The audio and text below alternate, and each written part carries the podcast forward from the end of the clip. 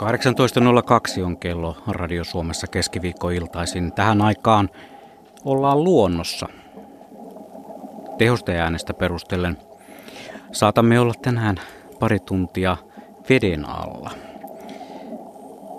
Luonto-Suomen vedenalaisilta tästä tosiaan kello kaksikymmentä saakka, ja meillähän perinteiseen tapaan tähän lähetykseen voi soittaa, ottaa osaa, kertoa omia kokemuksiaan veden alta tai kysyä meidän asiantuntijoilta. nolla kaksi nolla kolme yksi seitsemän kuusi nolla nolla on puhelinnumeroja.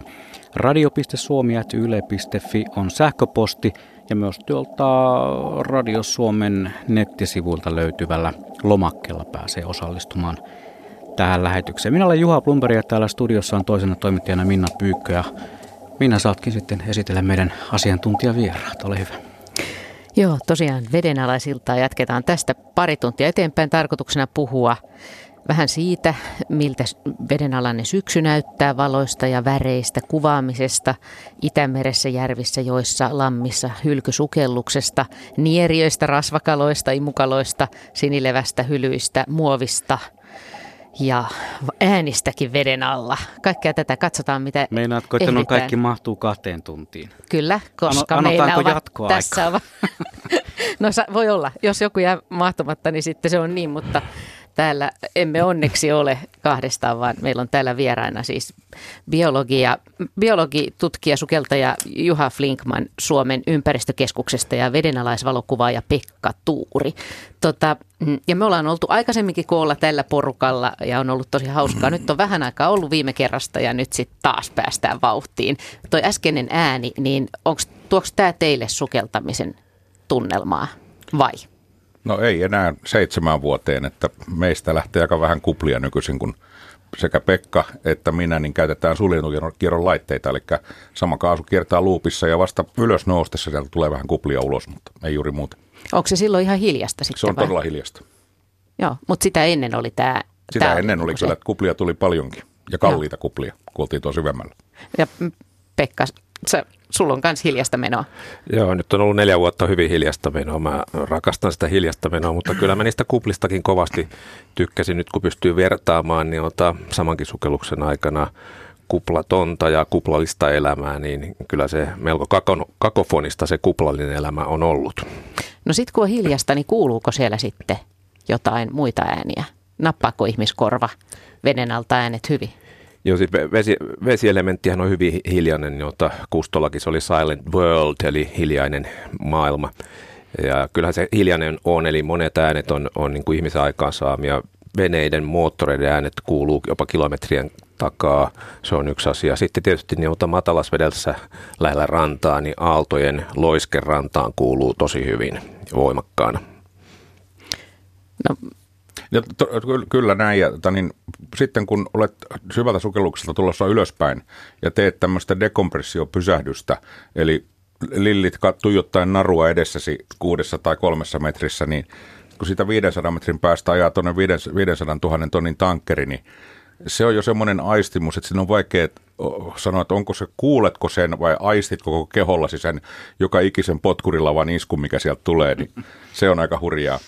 Ja sitten tropiikissa, niin kuin Pekkakin varmaan sitä kokeillut, mä olin viime talvena tuolla Burmassa, niin tämmöisellä riutalla, niin siellä kuuluu tavaton rouske koko ajan, kun kaikki ne kalat syö sitä levää siitä korallinpinnasta. Niin, itse asiassa siis vesi kantaa ääntä aika hyvin. Joo.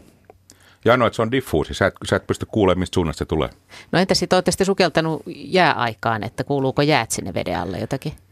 Joo, kyllä kuuluu erittäin hyvin. Et erityisesti silloin, kun totta, niin on lämpötila muuttumassa, pakkanen esimerkiksi kiristymässä, niin nämä railojen, jäärailojen niin räsähdykset, niin ne on erittäin voimakkaita ääniä. Ne kuuluu, kuuluu tosi, tosi voimakkaina. Nämä kuuluu pinnallakin voimakkaana, mutta veden alla vielä paljon voimakkaampina. No entäs sitten, samalla kun odotellaan soittajia, niin entäs sitten tämä syksyaika just nyt? Onko nyt hyvä aika sukeltaa?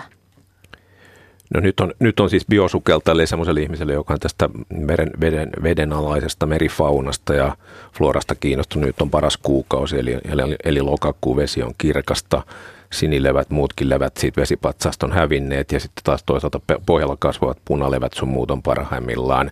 Samoin kaikki tämä pieneliömaailma, katkat.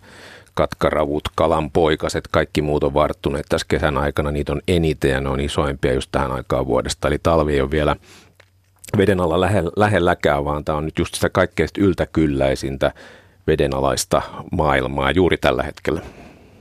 Onko siellä veden alla ruskaa? Tavallaan voi sanoa, ei. Joo. Siis on, on esimerkiksi rakkolevät ja just Pekka mainitsevat nämä punalevät, ne on todella kauniita. Kaikki on hirveän hyvinvoiva olosta. Ja sitten tämmöisenä lokakuisena päivänä, jos on kirkas ilma, niin aurinko on sen verran korkealla vielä, että se valo, joka tulee sinne veteen, on todella kaunista. Se on semmoista niin kuin lämmintä. Okei, kuulostaa mainiolta. Kulta, kultaista ja vihreää, semmoista hienoa. Meillä ei vielä ensimmäistä soittajaa, mutta Marjatta Tampereelta kysyy meidän asiantuntijoilta, että mikä aikoinaan innoitti asiantuntijat teidät sukeltamaan ja tähän sukeltamiseen maailmaan? Oliko joku, joku sellainen esikuva?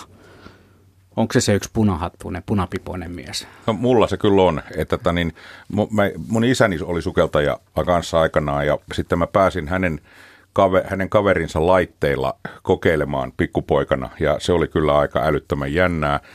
Ja sitten muuten mulla oli tämä tämmöinen normaalin pikkupojan käsitys, että maailman hienoin ammatti on tietysti hävittäjälentäjän ammatti ja siihen pyrittiin, mutta sitten kun silmä, silmät niin kuin varhaisessa teiniässä kävi ilmi, että silmien puolesta se ei onnistu, niin sitten oli, oli sitten, että niin kuin seuraava tähtäin oli, että okei, sitten toisiksi paraksi, paras, eli Cousteauksi.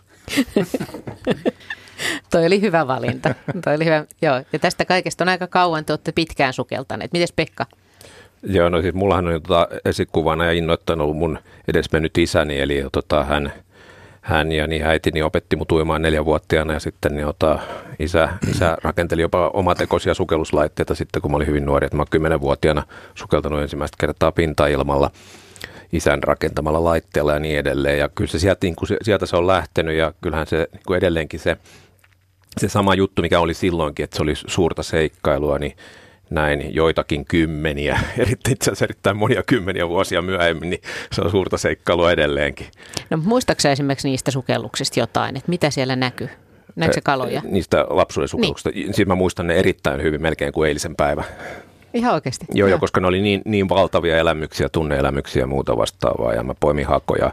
Niitä on edelleenkin niitä hakoja, joita sieltä järven pohjasta on, on käynyt poimimassa. Niitä on edelleenkin saunapuiksi vaikka kuinka paljon ja niin edelleen, että Mä muistan, se, näin, mä muistan näin todella hyvin. Oliko se siis se, että siellä tuli jotain kaloja vastaan vai vaan ihan se, että minkälaisia on ne uppopuut siellä veden alla? Ja Ky- kyllä, se, kyllä se oli se ele- elementti, että niin kuin ymmärsin heti, että tämä ei ole niin kuin ihmisen, ihmisen luontainen elementti.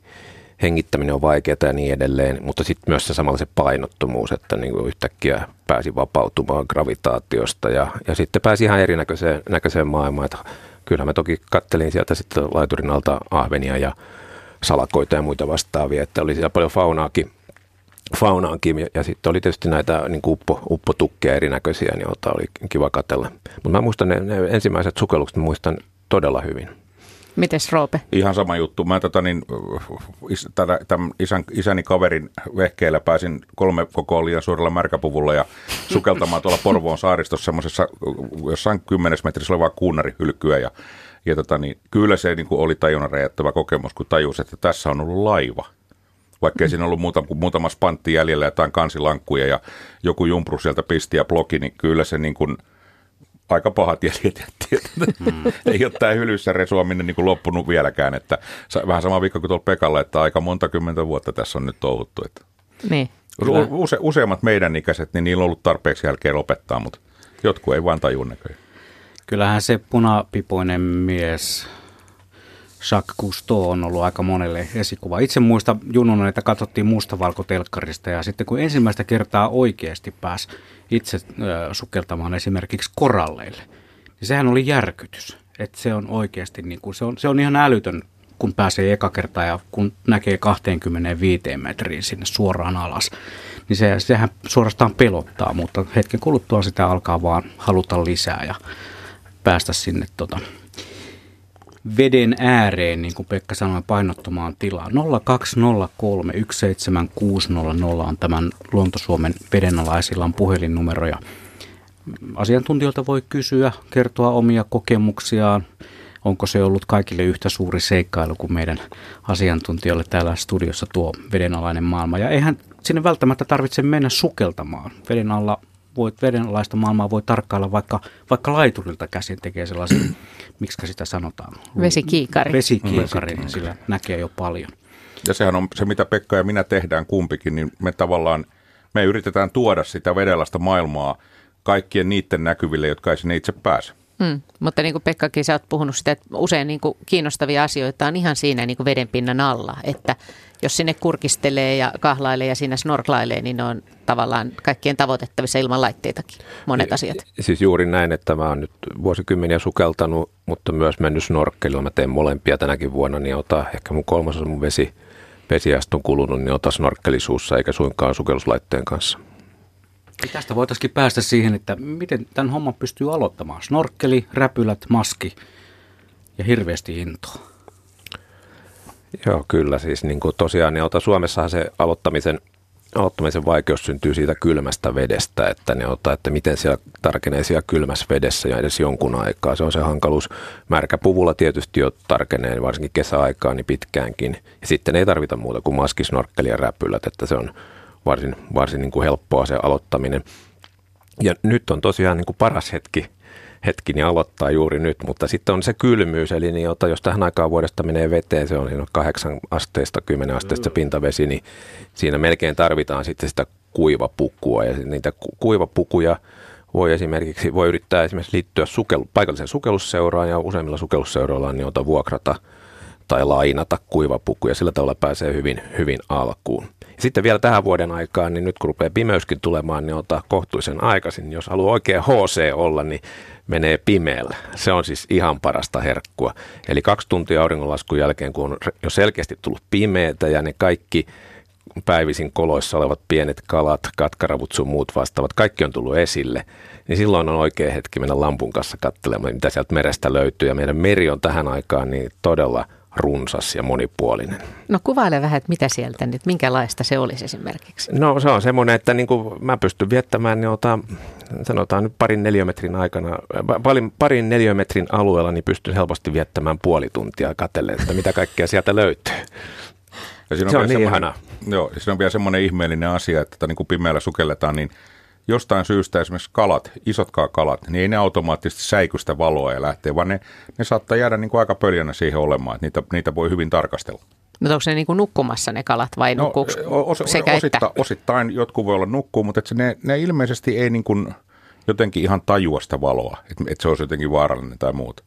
Että se on aina, jos, jos sä menet niin lähelle, että ne aistii sen veden liikkeen, niin silloin ne ponkaisee pois. Mutta jos et sä näet sen hyvin siinä, etkä mene liian lähelle, niin ei yleensä haittaa. Kuulostaa niin hauskalta, että pitäisi no, kokeilla. Mulla on nyt ihan tämmöinen, jota ihan pari iltaa sitten tapahtunut kokemus oli semmoinen, että kun siellä, mulla on paljon valoja ja muuta, ne on voimakkaita ja niin edelleen, niin siihen kerääntyy siihen valoon sitten niitä, sitä porukkaa ihan älyttömästi. Ja siellä on sitten semmoisia pieniä katkoja, jotka ui niitä sanotaan massiaisiksi, niin jota niin Niin mä joudun, niin kun, kun mä yritän ottaa valokuvia, mä en halua niitä massiaisia kuvaan, ainakaan kovin montaa, niin mä joudun ensiksi siirtämään valot yhteen suuntaan, jotta se massiaisparvi menee sinne. Ja sitten mä siirrän valot nopeasti toiseen suuntaan, otan kuvan kaksi, ja siinä aikana ne massiaiset ui takaisin siihen kuvaan. Ja tämä toistuu niin kun jatkuvasti ja jatkuvasti. Se vaan niin kun kuvastaa, millainen, millainen niin kun elämän soppa siellä kiehuu. Hei, he haluavat kuvaan. No on, siltä vaikuttaa kyllä, oikein todellisia linssiluteita. Noin, meillä on sitten ensimmäinen henkilö valinnut nämä numerot nolla kaksi nolla kolme yksi seitsemän kuusi nolla nolla. Me menemme puhelimen välityksellä Raaseporin suuntaan, siellä on Marko. Terve. No, Marko taas täällä, terve. Terve, terve. Kuule, cool. Vedenalaisista jutussa tänään tota, puhuttiin tuota Kuusamosta, Muojärveltä. On tarina, sanoisinko neljä, viiden vuoden takaa. On, on siitä vähän enemmänkin. Mutta tuota. Ö, olin veneessä vetämässä huistinta ja tuota, pääsin semmoiseen ö, pieneen salmeen ja sen salmen yli. Ja tuota, alkoi semmoinen iso ulappa ja tuota, yhtäkkiä alkoi ö, veneen ympärillä hyppimään semmoisia viisi senttimet- viisi senttimetriä korkeita niin kuin ö, vesipatsaita. Et ihan kun sanotaan niin paisinpannussa, kun heilutat sitä, niin joka puolella ympäri venettä niin hyppi semmoisia niin kuin vesipisaroita ylöspäin. Ja missään ei satanut. Eli et, oliko sitten maanjäristys vai olinko juuri sopivalla kohdalla vai että mikä oli mahdollisesti kyseisen homman nimi. Mm-hmm. Täällä mietiskellään studiossa hämmentyneen näköisinä. Mitäs veikkaatte? Tota, semmoinen tarkennuskysymys, että ei näyttänyt siltä, että esimerkiksi salakka, salakkaparvi olisi siinä pintonut, pintonut niin kuin järven pinnassa. Ei, kun se oli ihan siis semmoisia niin kuin viisi kymmeneen senttimetriä korkeita niin kuin vesipatsaita. Ihan kun joku tiputettaisiin äh, kivi aina niin kuin yhteen kohtaan, niin niitä oli satoja. Oho. Joka puol- koko puolella, siis veneen ympäri kymmenen metrin matkalla. Ja tota, muikkuahan siellä on, mutta kun ei yhtä ainottakaan muikkuu näkynyt missään. Et ne oli semmoisia vesipatsaita. Tota, kuinka syvä se salmi oli? Onko sulla tiedossa sitä? Uh, on, siinä matalimmassa kohdassa on kolme pilkku seitsemän metriä ja sitten se yksi pilkku kaksikymmentäyhdeksän metriä tipahtaa. Et just. Tuota. Siis ainoa, mikä mulle tulee tuosta mieleen, niin mä oon joskus tuolla Norjan, Norjan länsirannikolla Lofotella nähnyt, kun tota, niin, meri on ollut tyyni ja miekkavalaat Kyllä. ahdistaa silliparvia. Ja sitten kun Aha. se silliparvi lähtee sukeltamaan syvälle näitä valaita pakoon, jos se pääsee siitä tavallaan sitä kehästä ulos, niin ne kaikki sillä, sillit, ne niin kuin kurkkunsa kautta röyhtäsee tämän ilmanrakossa olevan kaasun pois. Ja silloin se vesi yhtäkkiä, niin kuin se niin kuin muuttuu tämmöiseksi vissyksi, kun ne, ne ilmakuplat tulee sieltä pintaan. Ja, ja, mutta se, sekään ei oikein niin kuin vastaa tuota sun kuvausta. Mä ymmärrän, mitä sä tarkoitat, mm. että nimenomaan että niin kuin iso vesipisara tai rae tai joku pieni kivi niin kuin putoo veden pintaan, niin sitä niin kuin plop, tulee semmoinen mm. niin kuin pystypatsas. Että kyllä nyt täytyy myöntää, että nyt on tässä vanhempi meribiologikin vähän peukalo suussa. No, mutta sehän katsotaan, jos me saadaan tämän illan aikana selvyyttä, jos jollain Aivan. on tähän, tähän ajatusta vai mitä, Pekka Tuuri, onko? No, mulle tuli sama mieleen, että niin kuin ilma, ilmakuplia tulee pohjasta jostain syystä. Että nehän, voi, nehän voi irrota myös niin kuin pohjasta, että siellähän on kaasukuplia, jos ne esimerkiksi yhtäkkiä kaikki purkautuu, niin voisi olla, että siitä syntyisi semmoinen vähän semmoinen kiehu, kiehua meininki, meininki, että mäkään keksi mitään muuta kuin, että, että kaasukuplia on tullut alhaalta ylöspäin. Joo, mutta se on tosiaan niin kuin veneen niin kuin ympärillä joka puolella, niin noin mm-hmm. kymmenen metrin alueella, niin joka suuntaan, niin oli semmoinen, äh, tota, äh, se oli niin kuin hyppivä se mm. veli, että, mm. tota, että äh, itselläkin olo, että tota, hetkinen, missä mä nyt on. Että. Kyllä, täällä otan edelleen lähetyksessä. Että. Joo, joo. Hämmästyttävä kokemus Joo, varmaan. Tä, täs, Joo, tässä saatiin vähän tällaista esimakua sitä, että minkälaisia kaikkia juttuja voikaan tuolla veden alla. Tässä tapauksessa tosin ihan veden pinnalla. Kiitoksia Marko, tämä oli hyvä pelin avaus. Meillä on jo seuraava soittajakin langalla odottamassa omaa vuoroa. Hän on Pasi Savonlinnasta. Mennään eteenpäin saman tien. Toivottavasti tähän joltain löytyy jonkunlainen teoria Joo. illan aikana. Jäämme Mutta Pasi, ole hyvä. No niin, tervehdys sinne, sinne ka- kaikille koko toimituksen porukalle tuota, niin no niin. Pasi täällä Savonlinnasta, niin tuota, semmoista kysyn, kun tuota, tuosta ilmaston lämpenemisestä, niin tuota, ootteko te huomannut, että onko nyt ollut tänä kesänä tai viime kesänä, siis viime aikoina, minkälainen vaikutus tuolla lämpenemisellä tuohon niin kuin kotimaiseen vedenalaiseen, vedenalaiseen maailmaan, niin kuin sekä flooraa ja faunaa, että, että itse esimerkiksi tuossa on pistänyt merkille, kun kun myös sitä vedenalaista kuvausta harrastan, niin tuota, esimerkiksi tuota, ää, vesihometta on ollut nyt tänä vuonna, viime vuonna ja tuommoisissa isoissa petokaloissa. Ja sitten myös, mistä olin itse niin kuin yllättynyt, että esimerkiksi tuo kulkusammalla eläin semmoisessa niin kuin paikoissa, missä yleensä on päässyt näkemään ja kuvaamaan, niin ei ole tänä kesänä ei tullut ensinkään sitä, vaikka luulisi, että lämmin kun oli poikkeuksellisesti lämpimät vedet, että luulisi, että se olisi ollut nyt niin kuin runsaana, mutta eipä, eipä ollutkaan. Että, että, että oletteko te huomannut tämmöisiä joko hyviä tai huonoja puolia? No niin, Pekka Tuuri. No, no siis ylipäänsä niin lämmin vesihän niin kuin kiihdyttää kaikenlaisia näitä eliökunnan prosesseja, eli, eli voisi vois kuvitella noin teoreettisesti ajatellen, että enemmän on elämää kuin, kuin normaalisti, kun on lämmintä. lämmintä vettä, mutta kyllä mun nyt ekana tulee lämpimästä vedestä mieleen nämä poikkeukselliset sinilevälautat, eli, eli tietysti ne riippuu muistakin tekijöistä, ravinteista, kumpuamisesta, tuulesta ja niin edelleen, mutta siis kuitenkin niin kyllä ne erityisen hyvin ne voi silloin, kun on oikein lämmintä vettä, ja sitähän nyt riitti sitten kesällä, kun meillä on pitkäaikaiset helteet. Eli kyllä se on niin kuin varmaan ehkä se voimakkain ilmiö on nyt nähty just näissä sininävälautoissa, mitä lämpimään veteen tulee. Joo, semmoinen asia, minkä, myö, minkä myös tämä lämmin vesi, tai niin kuin poikkeuksellisen lämmin vesi, ja nimenomaan, että se lämmin vesi ylettyy syvemmälle kuin tavallisesti, niin lämpimään veteenhän liukenee happea paljon vähemmän kuin kylmään veteen.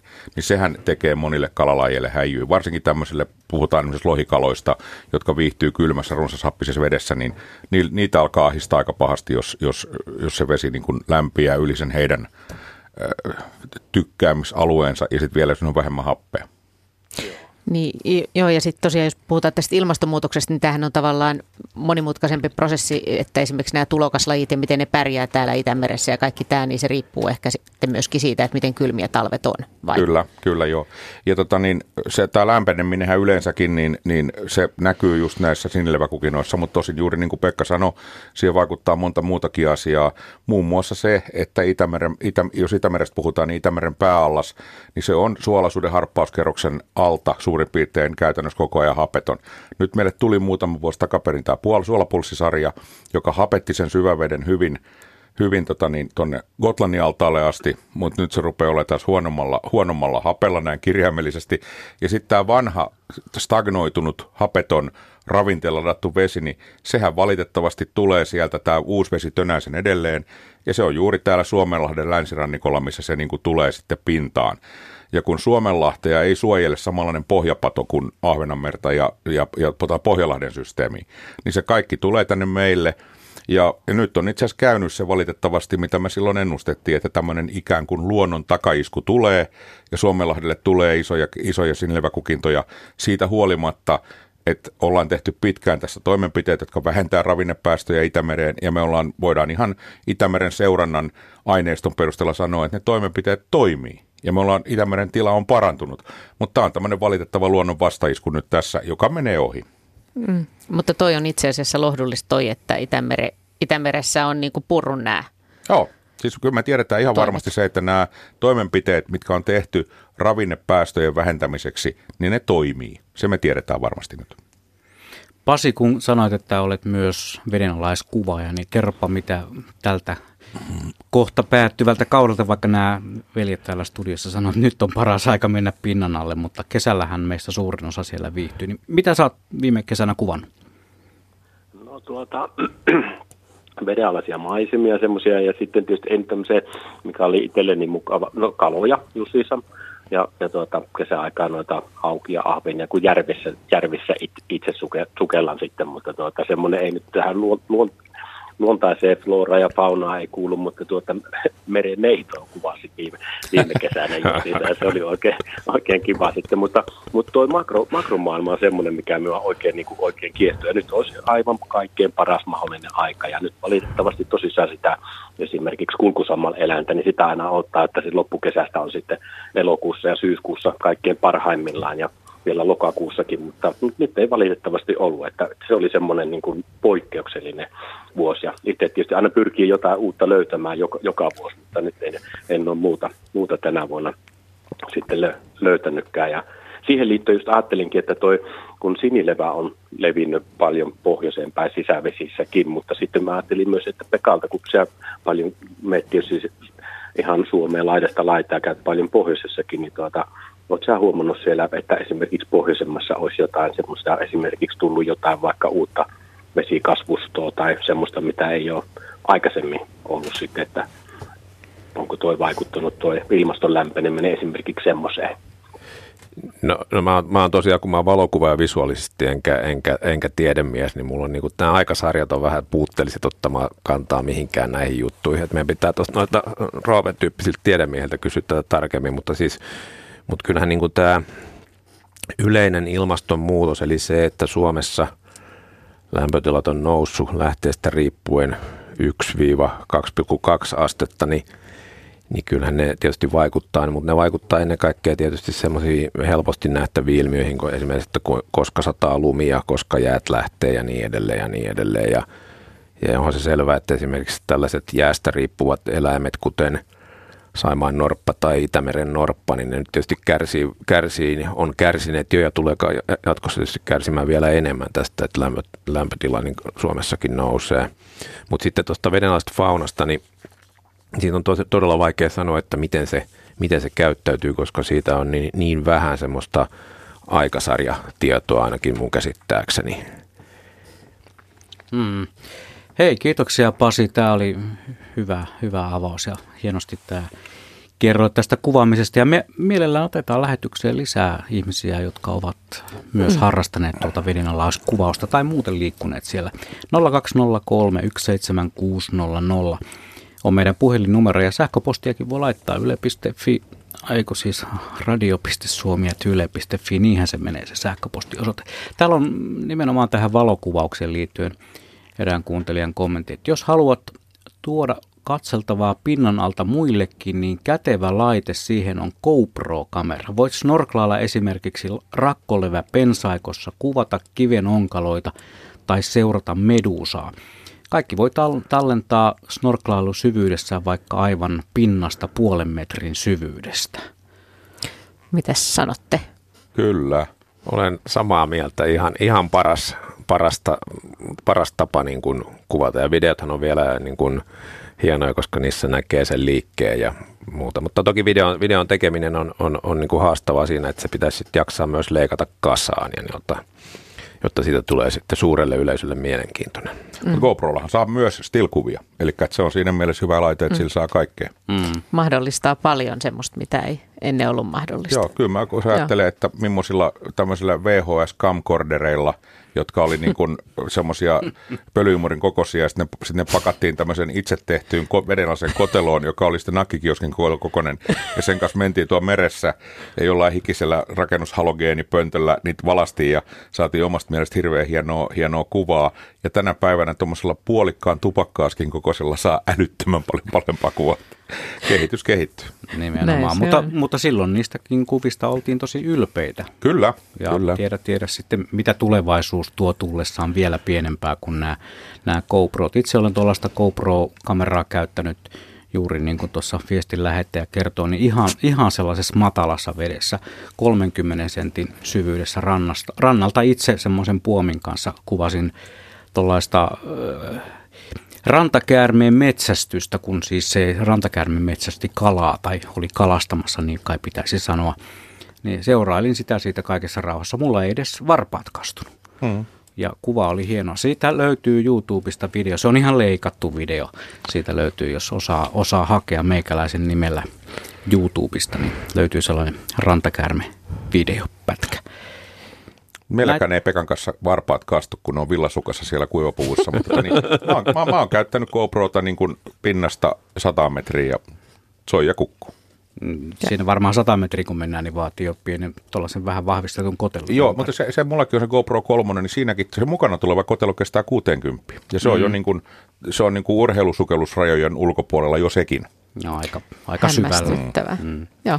Mites Pekka, kun sä tuli puhetta, että sä käyt tuolla pohjoisessa, niin sähän on just vastikään tullut sieltä, eikö niin? Joo, kyllä pitää paikkansa, että mä tein jota hienon retken Pohjois-Suomeen, Lappiin ja tota, olin siellä useammassakin paikassa sitten, useammissakin vesissä niin ota, kuvaamassa ja Ja mulla kävi vielä tietysti niin kuin nimeni mukaisesti niin hyvä tuuri, että sattui juuri lumet satamaan siinä, niin ota, ennen, ennen kuin lähdin just edellisenä yönä, ennen kuin saavuin perille, niin satoi lumet. Eli kun oli esimerkiksi siellä Saana-tunturilla, niin Saana oli niin upeassa, upeassa lumipeitteessä, että ei paremmasta, paremmasta väliksi. No mutta entäs sitten tämä vedenalaiskuvaus?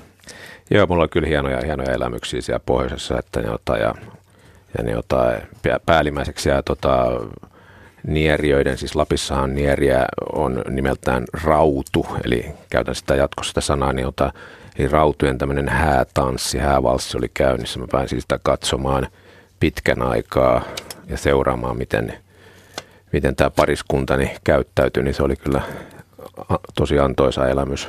No miltä se näyttää, rautujen häätanssi? Joo, se on hyvin samantyyppistä kuin taimenen häätanssi ja sitäkin mä oon päässyt aikaisemmin katsomaan, mutta siinä kuitenkin niin jota siinähän siis tämä rautunaaras kaivaa kuoppaa ja, niota, ja sitten niota, tämä rautukoiras siinä ympärillä ihmettelee ja yrittää sitten ja ottaa, ottaa, ottaa sitä naarasta mukaan omaan tanssinsa, eli se koiras menee siihen viereen, värisyttää ruumistaan, värisyttää suutaan, ui siihen niin kuin eteen ja lähtee työntämään sitä naarasta siis niin kuin kyljestä ja sivulle ja, ja tämän tyyppistä niin kuin tanssia. Sitä on runsain mitoin, mutta se mikä mun mielestä oli kaikkein hauskinta oli se, että kun se koiras aina välillä sitten lähti pois siitä kutukuopalta palatakseen ehkä esimerkiksi kymmenen minuuttia myöhemmin, niin sitten kun se koiras tuli sinne jonnekin pari metriä etäisyydelle kutukuopasta, niin se naaras kävi hakemassa tämän koiraan siihen, niin ota, siihen takaisin siihen kutukuopalle siihen tanssin jatkoon, eli tota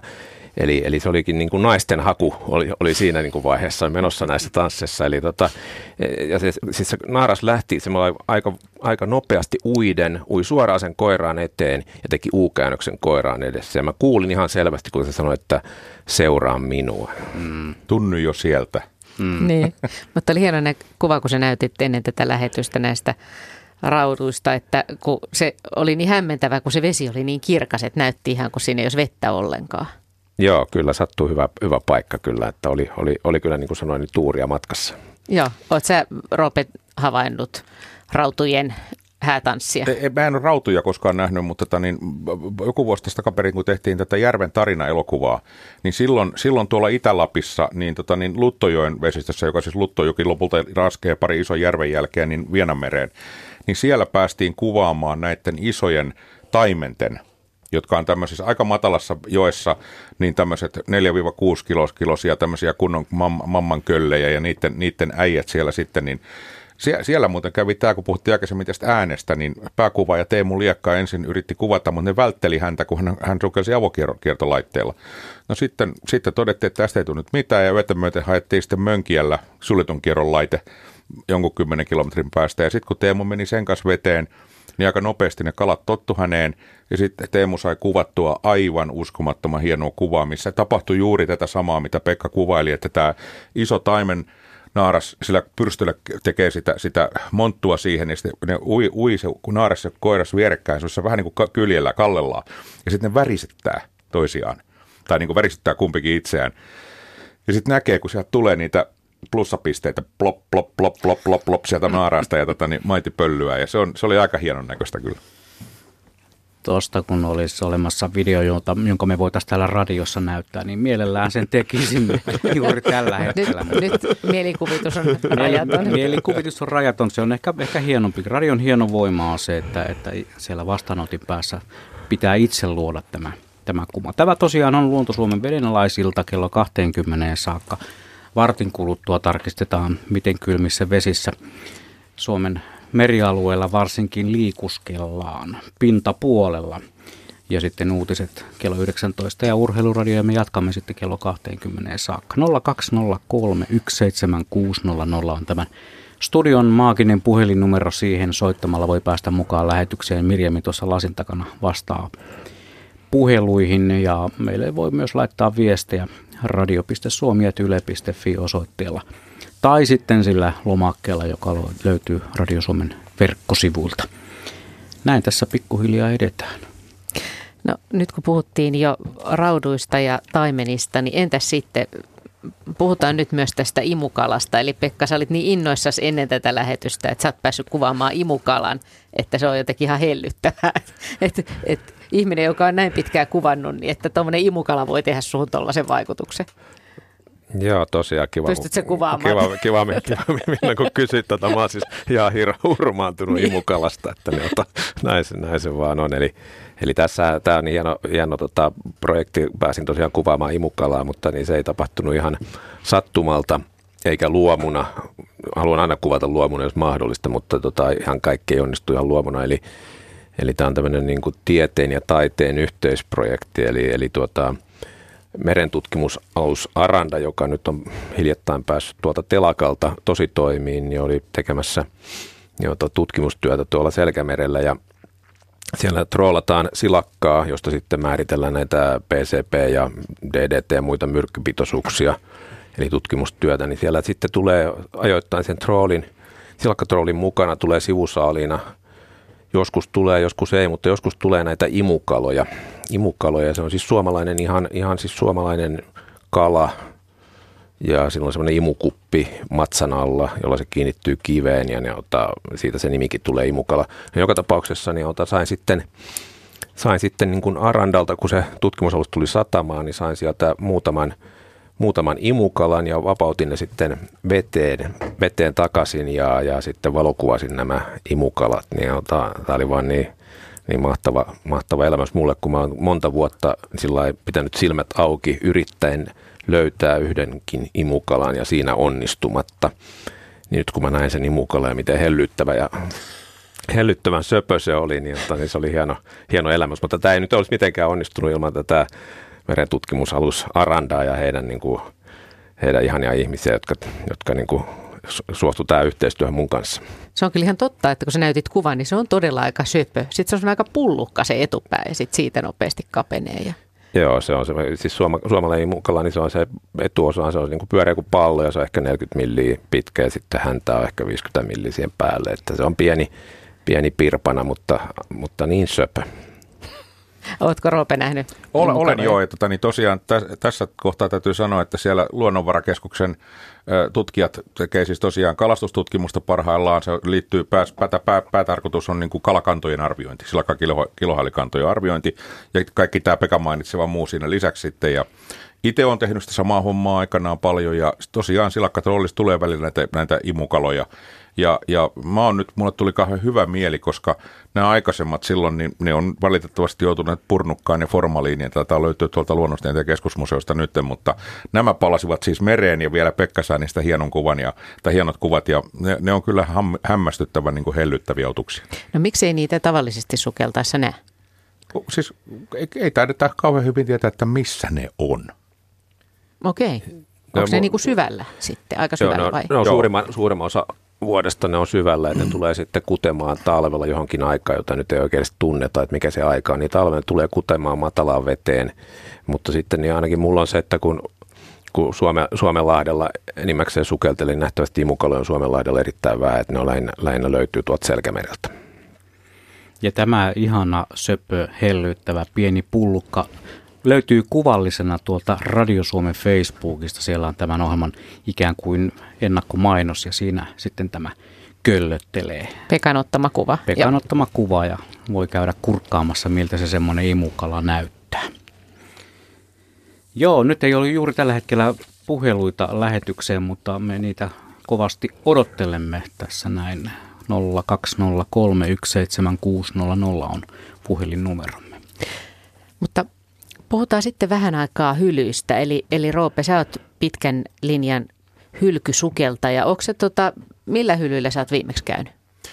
Viimeksi me sukellettiin tuolla Eestin puolella kesällä niin, tota, niin tämmöinen neuvostoliittolainen projekti seitsemän tyypin hävittäjä Gnevnyi, joka oli tälle luokalle nimensä antanut hävittäjä.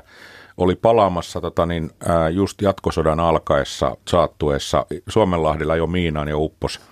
Ja tota, niin me löydettiin se viime vuonna ja nyt tänä vuonna saatiin kuvattua sen perä. Ja se oli aika mahtava. Siellä on tosiaan se perä on kohollaan. Ne isot, isot fosforipronssiset potkurit ja sitten siinä peräpeilissä lukee tietysti Kyrillisen kirjaimisen nimi. Ja sitten siinä on tämä Neuvostoliiton tämä puolipallovaakuna, missä on tämmöinen, missä on nämä hienot olkilyhteet ja kaikki. Se oli aika, aika upea hylky. Ja tota, niin siellä viimeksi sitten mä jouduin lopettaa sen leirin vähän kesken, jota niin korvatuloksen takia. Pojat sukelsivat sitten vielä saksalaista torpedovenettä T kahdeksantoista, joka on muuten yksi tämmöinen hylky, mitä me tutkitaan nyt myös Eestin ympäristöviranomaisten kanssa, koska siellä on luultavasti aika paljon öljyä. Tästä, tästä puhutaan kohta jo näistä hylyistä ympäristöongelmana, mutta meillä on tässä välissä soittaja, niin tota, palataan tuohon. Näin on, meillä on Maija Espoosta puhelinlinjalla. Terve Maija. No terve. Mä haluaisin puhua tämmöisestä tuulastamisesta. Kun se on semmoinen kalastusmuoto ja sit siinä katellaan kyllä pinnan alle ja mennään tyynenä, ihanana syksyyönä, tosi pimeänä ja usvasena mennään ja katsotaan ja on voimakas lamppu ja sä näet ihan kaiken pinnalla, varmaan kolmeen metriä asti. Ja sit sä niinku pyydystät niitä kaloja. Mutta siellä näkee sitä elämää niin paljon. Et mm. Pentuna pääsin aina isän ja enon mukana ihan, ihan pikkulikkana viisivuotiaana ja varmaan nukahdin puolen tunnin kuluttua, mutta muistan aina sen, kun oli oma fikkari, kun katsoi sinne veneen alle, niin siellä niitä kaloja ja rapuja ja kaikkia mönkiä. Se oli ainakin semmoinen tosi halpa tapa katsella vedenpinnan alle. Yhtäkkiä kaikki on näkyvillä. Mitäs sanotte? Joo. Joo, sitä, tämähän on itse asiassa, tämä tuulastaminen perustuu tähän samaan ilmiöön, mistä puhuttiin hetki sitten, että yöllä ja on pimeä ja tämmöinen valo tulee, niin ne kalat joko menee vähän pöljäksi, ne ei niin kuin tee mitään, ei pakene tai, tai jopa kerääntyy ehkä siihen valoon. Tuulastaminen ennen vanhaan veneiden keulaan pantiin sellainen rauta, taottu rautainen tulikoura, missä oli sitten palo tuli ja siinä, sillä, sillä valossa tehtiin. Nykyisin tehdään sitä sähköllä vähän paremmin, mutta mulla on itsellä samanlaisia kokemuksia. Se tuulastaminen on todella, niin kuin, paitsi että se on äärettömän kiihottava pyydystysmuoto, kalan pyytämismuoto, niin se on kanssa aika mielenkiintoista, koska varsinkin tämmöisessä kirkkaasvedessä, niin siellä näkee paljon asioita. Näin on, kiitoksia Maija. Tämä oli hyvä, hyvä tota, muistutus myös tästä, että ei aina tarvitse mennä mm. kauhean monimutkaisilla välineillä tutkailemaan sitä vedenalaista maailmaa. Tuo valaisin teknologia on muuttunut valtavasti tässä viime vuosina. On tullut nämä ihan käsittämättömän tehokkaat L E D-valot ja ne on hyvin edullisiakin sitä paitsi. Niillä näkee todella, todella hyvin. Ne on vähän eri luokkaa kuin ne sellaiset, kun pistettiin pitkään putkeen isoa A-patteria ja sitten ne oli puolessa tunnissa kaikki syöty. Mutta kyllä silläkin vähän aikaa näki. Tänä kyllä. päivänä toimii homma mm. paljon edullisemmin ja paljon tehokkaammin. Joo, voidaan sanoa kyllä, että tämän tässä sukellus, suke, kuvauksessa, josta Pekka voi kertoa paljon lisää, niin, niin, tota, niin L E D-valot ja litiumakut ja no sitten tietysti digikamera, mutta mm. nämä asiat niin kuin räjäytti pankin. Ja se on, ne on tapahtunut niin kuin Pekan ja mun sukellusuran aikana. Mm. Ollaan siirrytty näistä useampi patterisista vehkeistä, joista tuli vähän, hetken aikaa vähän keltaista valoa, niin tämmöisiin nykyisiin pieniin, aivan järjettömän tehokkaisiin valoihin, jotka palaa tuntikausia tarvittaessa. Me rakennettiin junnuna sellaisia lisää, tehokkaita lisävalaisimia ja pistettiin noita talouspaperirullia peräkkäin ja sitten tungettiin niihin pattereita ja johdotettiin ne sitten. No sehän saattoi pahimmillaan se polttimo palaa kaksi sekuntia, koska se kärähti sitten, kun voltteja oli liikaa. Sen jälkeen on opittu asioita. Niin. En tiedä mitä on oppinut Vesa Merimaskusta. Hän meille soittaa tähän lähetykseen. Terve Vesa. Terve, terve. Joo, mulla on semmoinen muisto tuolta poikavuosilta joskus. kuusikymmentäluvun alkuun asuin Pohjois-Satakunnassa silloin ja se on semmoinen pieni pahainen järvi, jonka nimi oli kyllä Valkiajärvi, niin tota, uitiin siellä kovin paljon aina kesäisin ja sitten innostuttiin sukeltamisesta ja, ja ajateltiin, että kyllä meidänkin täytyy sukelluslaitteet hommata ja silloin kaupassa myytiin vaarin kaljaa semmoisissa isoissa ruskeissa pulloissa ja siitähän meille tuli sitten, sitten tota ilma, ilmasäiliö ja yhden kaverin selkään se vyötettiin se vaarinkaljapullo ja joku kumiletku tai joku muu laitettiin, laitettiin pullon suusta kaverin suuhun. suuhun ja siinä oli niin kuin ensimmäiset sukelluskokemukset tai enää minä, minä en siitä sukeltanut, vaan kaveri, kaveri yritti sukeltaa, mutta ei siitä sitten mitään tullut. tullut. Mutta myöhemmin sitten kun sain olla töissä tuolla kaukana ulkosaaristossa, Ulkosaaristossa tota, niin innostui sitten snorklaamaan ja se oli aivan, aivan mahtava kokemus. Kyllä ihan uusi maailma avautui, avautui tämän snorklauksen myötä. Ja edelleen muistan niitä hienoja si- siihen aikaan tuossa seitsemänkymmentä-kahdeksankymmentäluvulla. Oli kirkkaat vedet tuolla ulkosaaristossa. En, en, en tiedä, mahtaako enää olla niin kirkkaita vesiä. Mutta kerta kaikkiaan hienoa ja mukava kuulla näitä teidän juttuja. juttuja vedenalaisesta maailmasta, mikä nyt jää sitten tämmöiselle tavalliselle pulliaiselle hiukka vähemmälle huomiolle. Toi kuulosti mun mielestä vähän huolestuttavalta toi sukellusviritys. Sukellusviritys. Just, just totesin, to, menisin kysyä, että kai kaveri tuli pois sieltä, kun ei jaksanut imeä vaarinkaljapulloa Lontolle. Että. Joo, joo, kyllä siitä toivottiin. Hyvällä, hyvällä mielellä kyllä. Ja hyvä, hyvä. Oli. Kyllä, kyllä. Täm, tämmöistä. Kiitos. Ei, kiitoksia Vesa. Tämä oli, tämä oli mainio tarina. Noitahan tietysti varmaan moni on kokeillut erilaisia ratkaisuja silloin, kun ei ollut ihan kaikkia saatavilla, kun nykyään on. Itse muistan sen, että tuli, tuli kun kavereilla oli harppuuna ja sitten itsellä ei ollut sitä harppuuna, niin minä otin sitten meiltä tällaisen makkaratikun. Ja saimme sitten kerran yhden ahvenen kylkeen sillä jäljen tehtyä, mutta siihen jäi sitten meikäläisen harppunointiura. Mutta kekseliäisyyttä piti olla. No toi hauska, miten vahva, vahvoja muistikuvia, niin kuin tällä tuulastus, soittajalla, joka muisteli tuulastustakin äskeisellä soittajalla, niin vedenalaisesta maisemista jää niin vuosia myöhemminkin vielä. Joo, se on semmoinen, varsinkin kun ei ole niin tavallaan siihen tottunut, että yhtäkkiä tulee ne täydelliset olosuhteet, että vesi on tyyni ja se valo menee siitä läpi ja sä näet sen kaiken, ikään kuin se vesi vähän niin kuin poistuu, niin kyllä se voi olla aika niin kuin tajunnan räjäyttävä kokemus. Mm, jältämättä. Pari minuuttia on matkaa merisäätietoihin ja meille voi soitella aina sinne vähän lähemmäksi kahdeksaan saakka. nolla kaksi nolla kolme yksi seitsemän kuusi nolla nolla on puhelinnumeromme. Joo, ja tässä tosiaan muutama minuutti aikaa vaan siihen merisäähän, mutta itse ohjelmaa jatketaan sitten, sitten tasaan ja sitten kuullaan uutiset ja urheilu ja sitten vielä seuraava tunti. Eli me ehdimme kyllä puhua näistä kaikista asioista, mitä tuossa alussa nimenomaan listasin, eli, eli vaikka, vaikka mitä vielä keretään siinä kohdassa. Mutta siis mites Pekka Tuuri, minkälaiset valot sulla itsellä on nyt, kun sä kuvaat veden alla? Joo, tosiaan niin mä kuotan näitä niin sanottuja stillikuvioja enkä, enkä niinkään videota, niin mulla on päävalastuksena on aina salamalaitteet, eli salama, salama on se mun päävalo, mutta sitten täytyy kyllä muistaa, mu, mu, täytyy myöntää, että olen käynyt viime aikoina hyvin usein lelukaupassa, eli, eli tässä tapauksessa just nimenomaan tämmöisessä L E D-kaupassa, eli erilaisia L E D-valoja mullakin nyt kertynyt useampia, ja kyllähän niiden ne tehot ja käytettävyys, niin ne on aivan, niin kuin, aivan huimia, eli, eli itsekin on, on niin kuin ottanut niitä lisä, lisävaloiksi mukaan valokuvaukseen, näitä L E D-valoja. Ja sulla on semmoinen teline, missä niitä sitten on, näitä valoja, vai? No ei, ne yleensä valot kulkee kädessä yleensä, ja sitten tota, taas niin kuin nämä salamavalot kulkee kameran tämmöisissä varsissa, eli ne on kamerassa kiinni salamavalot. Ja sitten tietysti luonnonvalo on myös hyvin tärkeä, eli jos ajatellaan niitä GoPro-kuvaamista, niin sehän alkaa sillä tavalla, että kuvataan luonnonvalossa, kuva, kuvataan lähellä pintaa ja päiväsaikaan, niin luonnonvaloa on ihan riittävästi. GoProhon saa myös sellaisia pieniä, melkein vähän isompia kuin se itse kamera, sellaisia L E D-valaisimia lisävaloja. Sitten kun mennään vähän syvemmälle, niin se jeesaa suomalaisissa järvissä ainakin, niin aika nopeasti se valo loppuu. Joo, kyllä se pitää paikkansa, että niiltä valoa tarvitaan lisää, jos sanotaan kolme metrin syvyydessä yleensä. Ja sitten tietysti jos humusvesissä kuvataan, jotka on ruskeita, niin se valo, valon määrä niin kuin vähenee aivan, aivan uskomattoman nopeasti. Ja valoja löytyy. Yle, Radio Suomi. Joo, siinä tosiaan merisäätietoja. Täällä seurassamme ovat äh, biologi, sukeltaja, tutkija Juha Flinkman Suomen ympäristökeskuksesta, vedenalaisvalokuva ja Pekka Tuuri. Miten tarkkaan te yleensä, kun lähdette reissuun, niin kuuntelette tätä merisäätä?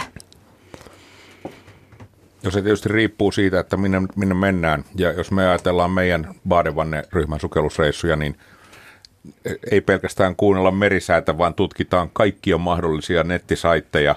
Ja meillä on onneksi vielä niin, tota, niin yksi ryhmä, meidän jäsen, raketti-insinööri Jouni, joka on ilmatieteen laitoksella hommissa. Hän on erittäin hyvin perehtynyt näihin, näihin tota, niin säämalleihin. Se on aika niin, tarkkaa. Se on erittäin joo. tarkkaa, koska se homma on niin, su- niin herkkää siellä ulkona. Ja kun nämä meidän sukellukset saattaa kestää yli kolme tuntia, niin se sää voi vaihtua ja sen sukelluksen aikana, ja sitten onkin hankalaa saada sukeltajat merestä, että kyllä nämä, nämä säätiedot on meille aivan ensiarvoisen tärkeitä. Niin sitten Pekka, jos sä, tietysti jos sä oot siinä rannan tuntumassa joku semmoinen sukellusreissu, niin se ei ole niin tarkkaa vai? Kyllä se on hyvin tarkkaa mullekin, eli tota, kyllä mä aina, aina kun tiedän, että vesipäivä on tulossa, niin kyllä mä erittäin tarkasti katon sääennusteen. Siellä mulla niin kuin ratkaisevaa on edelleen ihan niin kuin roopellekin tuuli, eli mistä suunnasta tuulee, kuinka kovaa. Se ratkaisee, että mihinkä paikkoihin kannattaa mennä.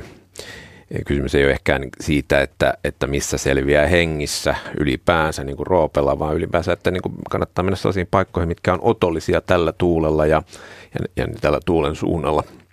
Mutta sen lisäksi mä tietysti katselen, että mikä on toi luonnonvalotilanne, eli paistaako aurinko vai eikö paista ja, ja tämän tyyppiset. Eli, eli tuuli on tärkeä ja sitten valo on toinen ja niitä mä seuraan hyvin, hyvin tarkasti myös itse. Ja sitten jatkuvasti käytte katsomassa, että joo, onko muuttunut ennusteja. Kyllä, näin. ja joo. meillä kun me sukelletaan tuota avomerellä, missä esimerkiksi Suomenlahdella on varsin, varsin vilkas laivariliikenne, niin sumua ja pimeitä ei saa olla. Koska sitten jos sukeltaja joutuu tulee pintaan paikassa, joka ei olekaan siinä, siinä sen nousuköiden vieressä, niin se täytyy olla hallittu se tilanne. Me, me ei voida hukata niitä ihmisiä. Mm. Ei tässä sitten toi meriveden korkeus, kun tässä nyt vähän aikaa sitten oli esimerkiksi jopa plus sata yksitoista senttimetriä, niin houkutteleeko se sellaisille retkille, että mennä, silloin pääsee sukeltamalla paikkaan, jossa ei ole aikaisemmin voinut käydä, koska se on ollut maata?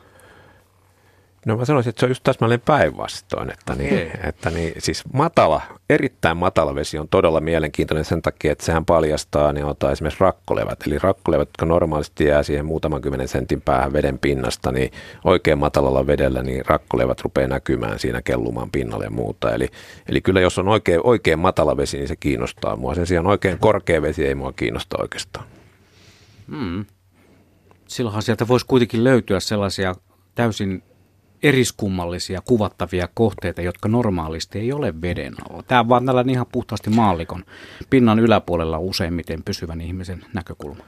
Joo, tuo oikeassa voisi siellä olla joku niitty tai muu vastaava, mutta kyllä, kyllä, kyllä no näin. Täytyy pitää tulevaisuudessa mielessä, Juhan, Ai hyvä, hyvä vinkki.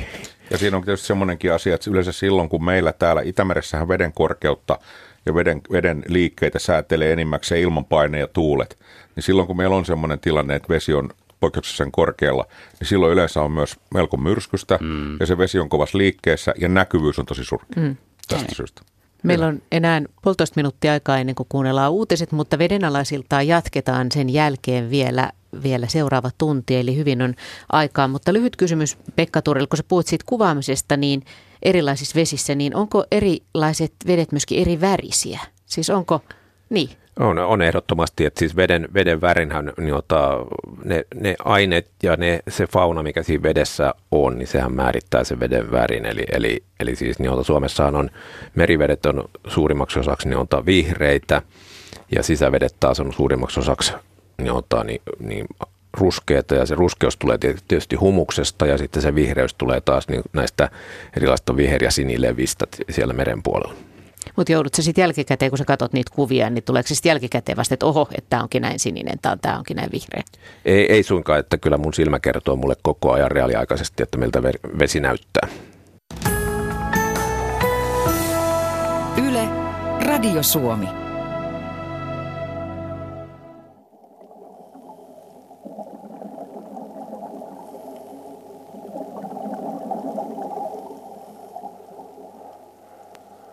Ja taas pulputtaa kuplivilla laitteilla sukeltavan henkilön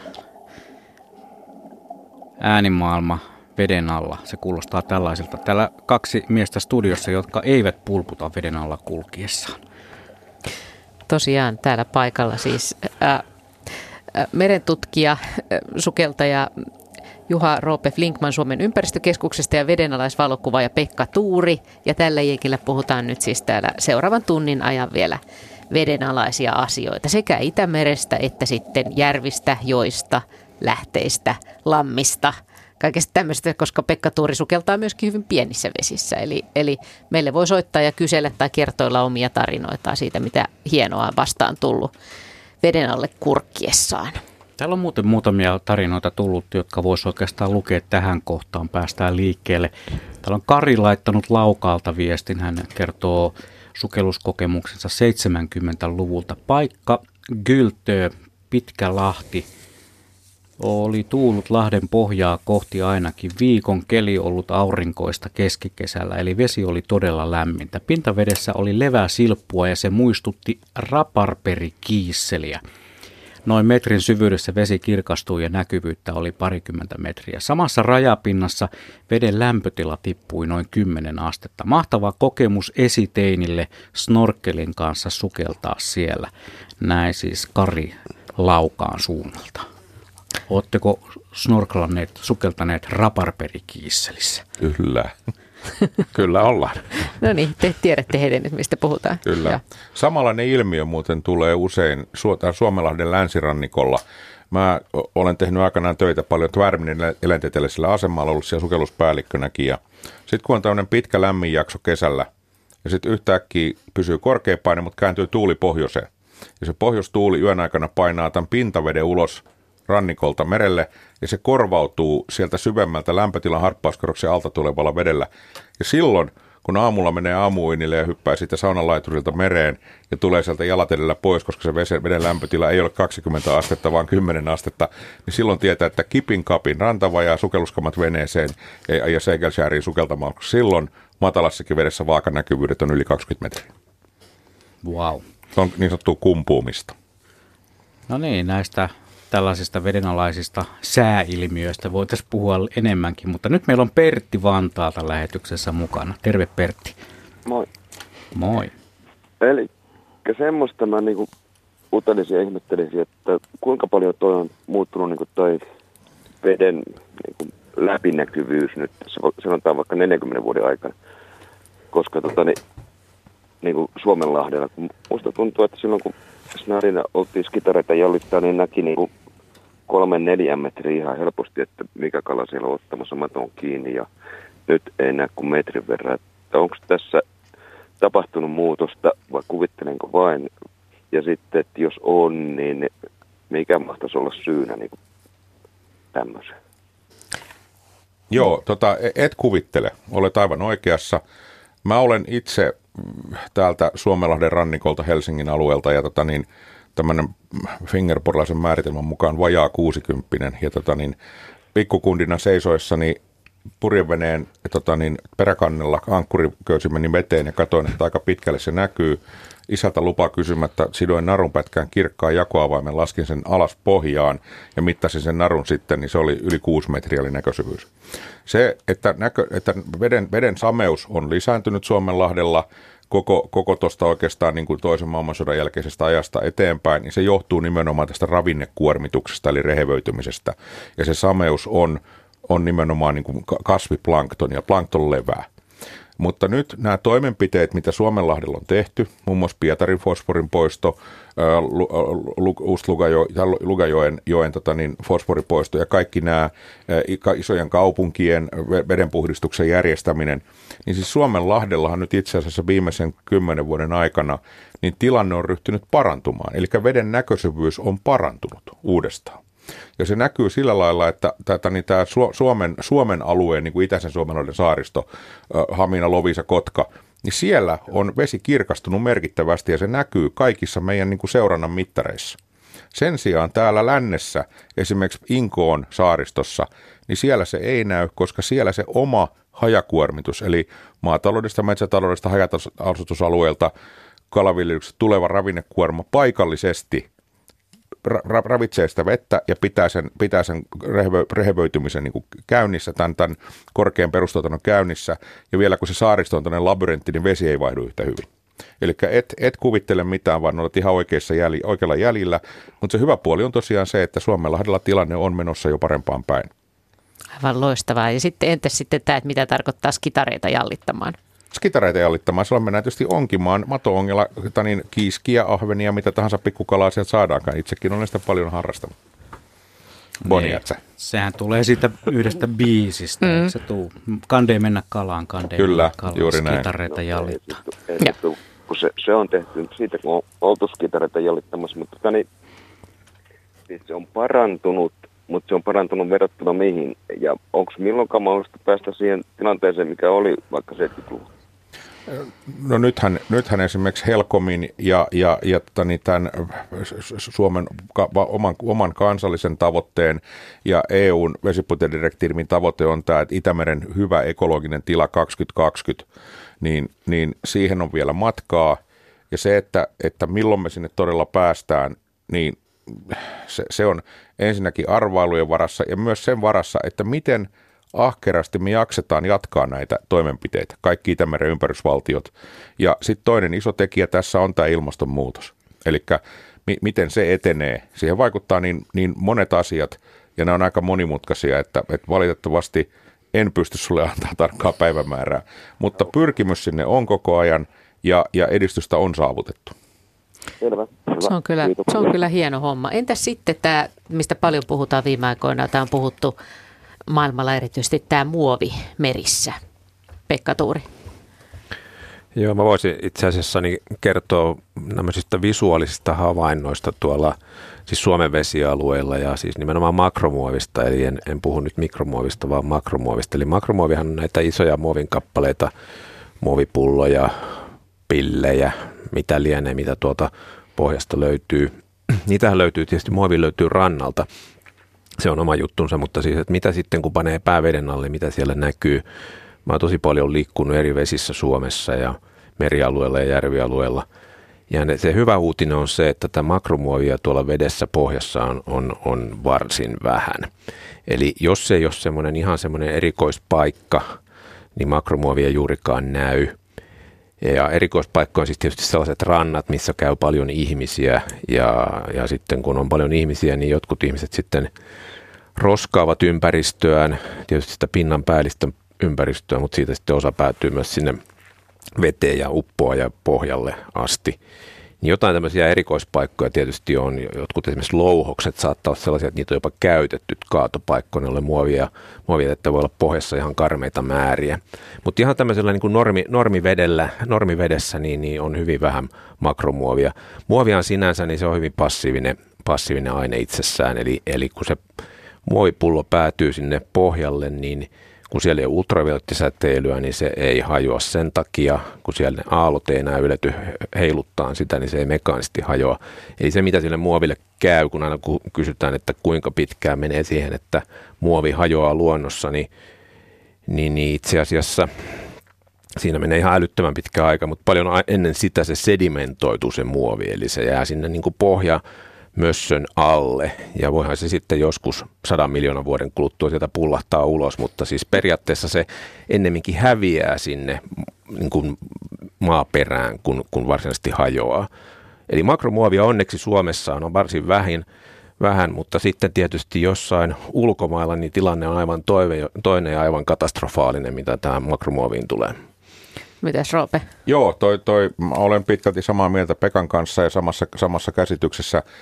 Näistä muualla maailmassa, näistä makromuoveista, niin oli surullinen kokemus viime helmikuussa tuolla, tuolla Andamaanien saaristossa Burman vesillä, tai Myanmarhan se nykyisin on se valtio, niin upeita vedenalaisia maisemia, mantarauskoja ja kaikkea, mutta sitten kun meet maihin tämmöiselle asumattomalle paratissa saarelle, jota ympäröi valkeat hiekkarannat ja siinä kahlaat sen turkoosin veden, veden läpi ja valkoista hiekkarantaa ja tuut sinne vuoroveden ylävesirajaan, niin siellä on metrin korkuinen ja kymmenen metriä syvä valli, rantavalli, joka koostuu pelkästään muoviroskasta. Et tämmöistä meillä onneksi ei ole, mutta tutkimukset osoittaa, että Itämerenkin ravintoverkossa valitettavasti näitä mikromuoveja on ja ne kulkeutuu siellä. Hmm. Ja, ja, ja se, että mikä on näiden lähde, niin se on, se on vielä vähän epäselvää.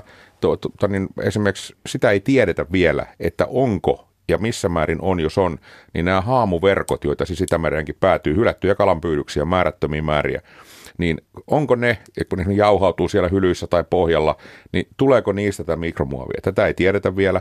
Sitten esimerkiksi kun räjäytystöitä tehdään Helsingissä, metroon louhitaan, niin ne dumpataan, ja nehän käytetään niin kuin landfillinä nämä, niin kuin tehdään uusia saaria tästä, niin siellä on näitä sysäysletkuja, jotka on muovia, niin ihan, ihan järjettömiä määriä mukana. Ne päätyy sinne mereen helposti. Et, et kaikesta huolimatta on semmoisia, mitkä voi olla tässä lähteenä, mutta tosiaan siis Itämeressä munkaan ymmärrykseni mukaan niin tämä tilanne ei ole yhtä paha kuin tuolla muualla. Näin, kello on kuusitoista minuuttia yli yhdeksäntoista ja tämä Luonto-Suomen vedenalaisilta sen kun vaan jatkuu. Meillä on Jukka Helsingistä. Seuraava soittajamme. Terve Jukka. Terve, terve. Tirrosen Jukka täällä. Ja terve Jukka. No niin. Te olette varmaan musta jotain kuullutkin, yleensä aina vaan pahaa. Ei pidä paikkaansa. No kerro jotain hyvää. No hyvä on se, että ihmiset on valistuneempia kuin ennen. Siinä mielessä, että kun pidin sukeltajakoulua ja koulutin jopa kolmesataa oppilasta vuodessa, niin niin useita vuosia alkaen vuodesta kuusikymmentäneljä. Mä oon jo pitkälti yli seitsemänkymmentä nykyään. Että neljäkymmentä vuotta sitten tuli tehtyä ammattisukellustöitä. Ja jotain tiedän veden alta, mutta en läheskään kaikkea. En voi kuvitellakaan, mitä kaikkea vielä on näkemättä. Mutta noin kysymyksenä ensimmäisenä teille, niin mitä te tykkäätte tästä öljy- ja meidän saasteista niin eliöstöön ja etenkin kaloihin, koska säkin olet ollut Pekka tuolla Tvärminnessä, niin, niin Hangon edustalla on semmoinen saari kuin Låglandet, jossa leireiltiin hyvin usein isolla porukoilla ja russeessa. Ja siinä edustalla oli kalanviljelyslaitoksia ja meri muuttui kahdessa vuodessa semmoiseksi vihreäksi leväksi, että sitten ei pohjaa nähty enää ja kampelat hävisi pikkuhiljaa. Jäljelle jäi semmoisia kämmenen kokoisia kampeloita ja, ja tota, nyt kuitenkin ihan selvästi tämmöinen amatööri näkee, että vedet on kirkastunut kyllä tässä muutamassa vuodessa, mutta kuitenkin niin nämä saasteet, mitkä sieltä kalanviljelyslaitokselta tulee, niin olisin kysynyt suurella mielenkiinnolla, että mitä se aine on, mitä, millä niitä kaloja syötetään. Ja tota, sitten mä olisin kuuntelijoille kertonut, että koulutus on kuitenkin kaiken A ja O.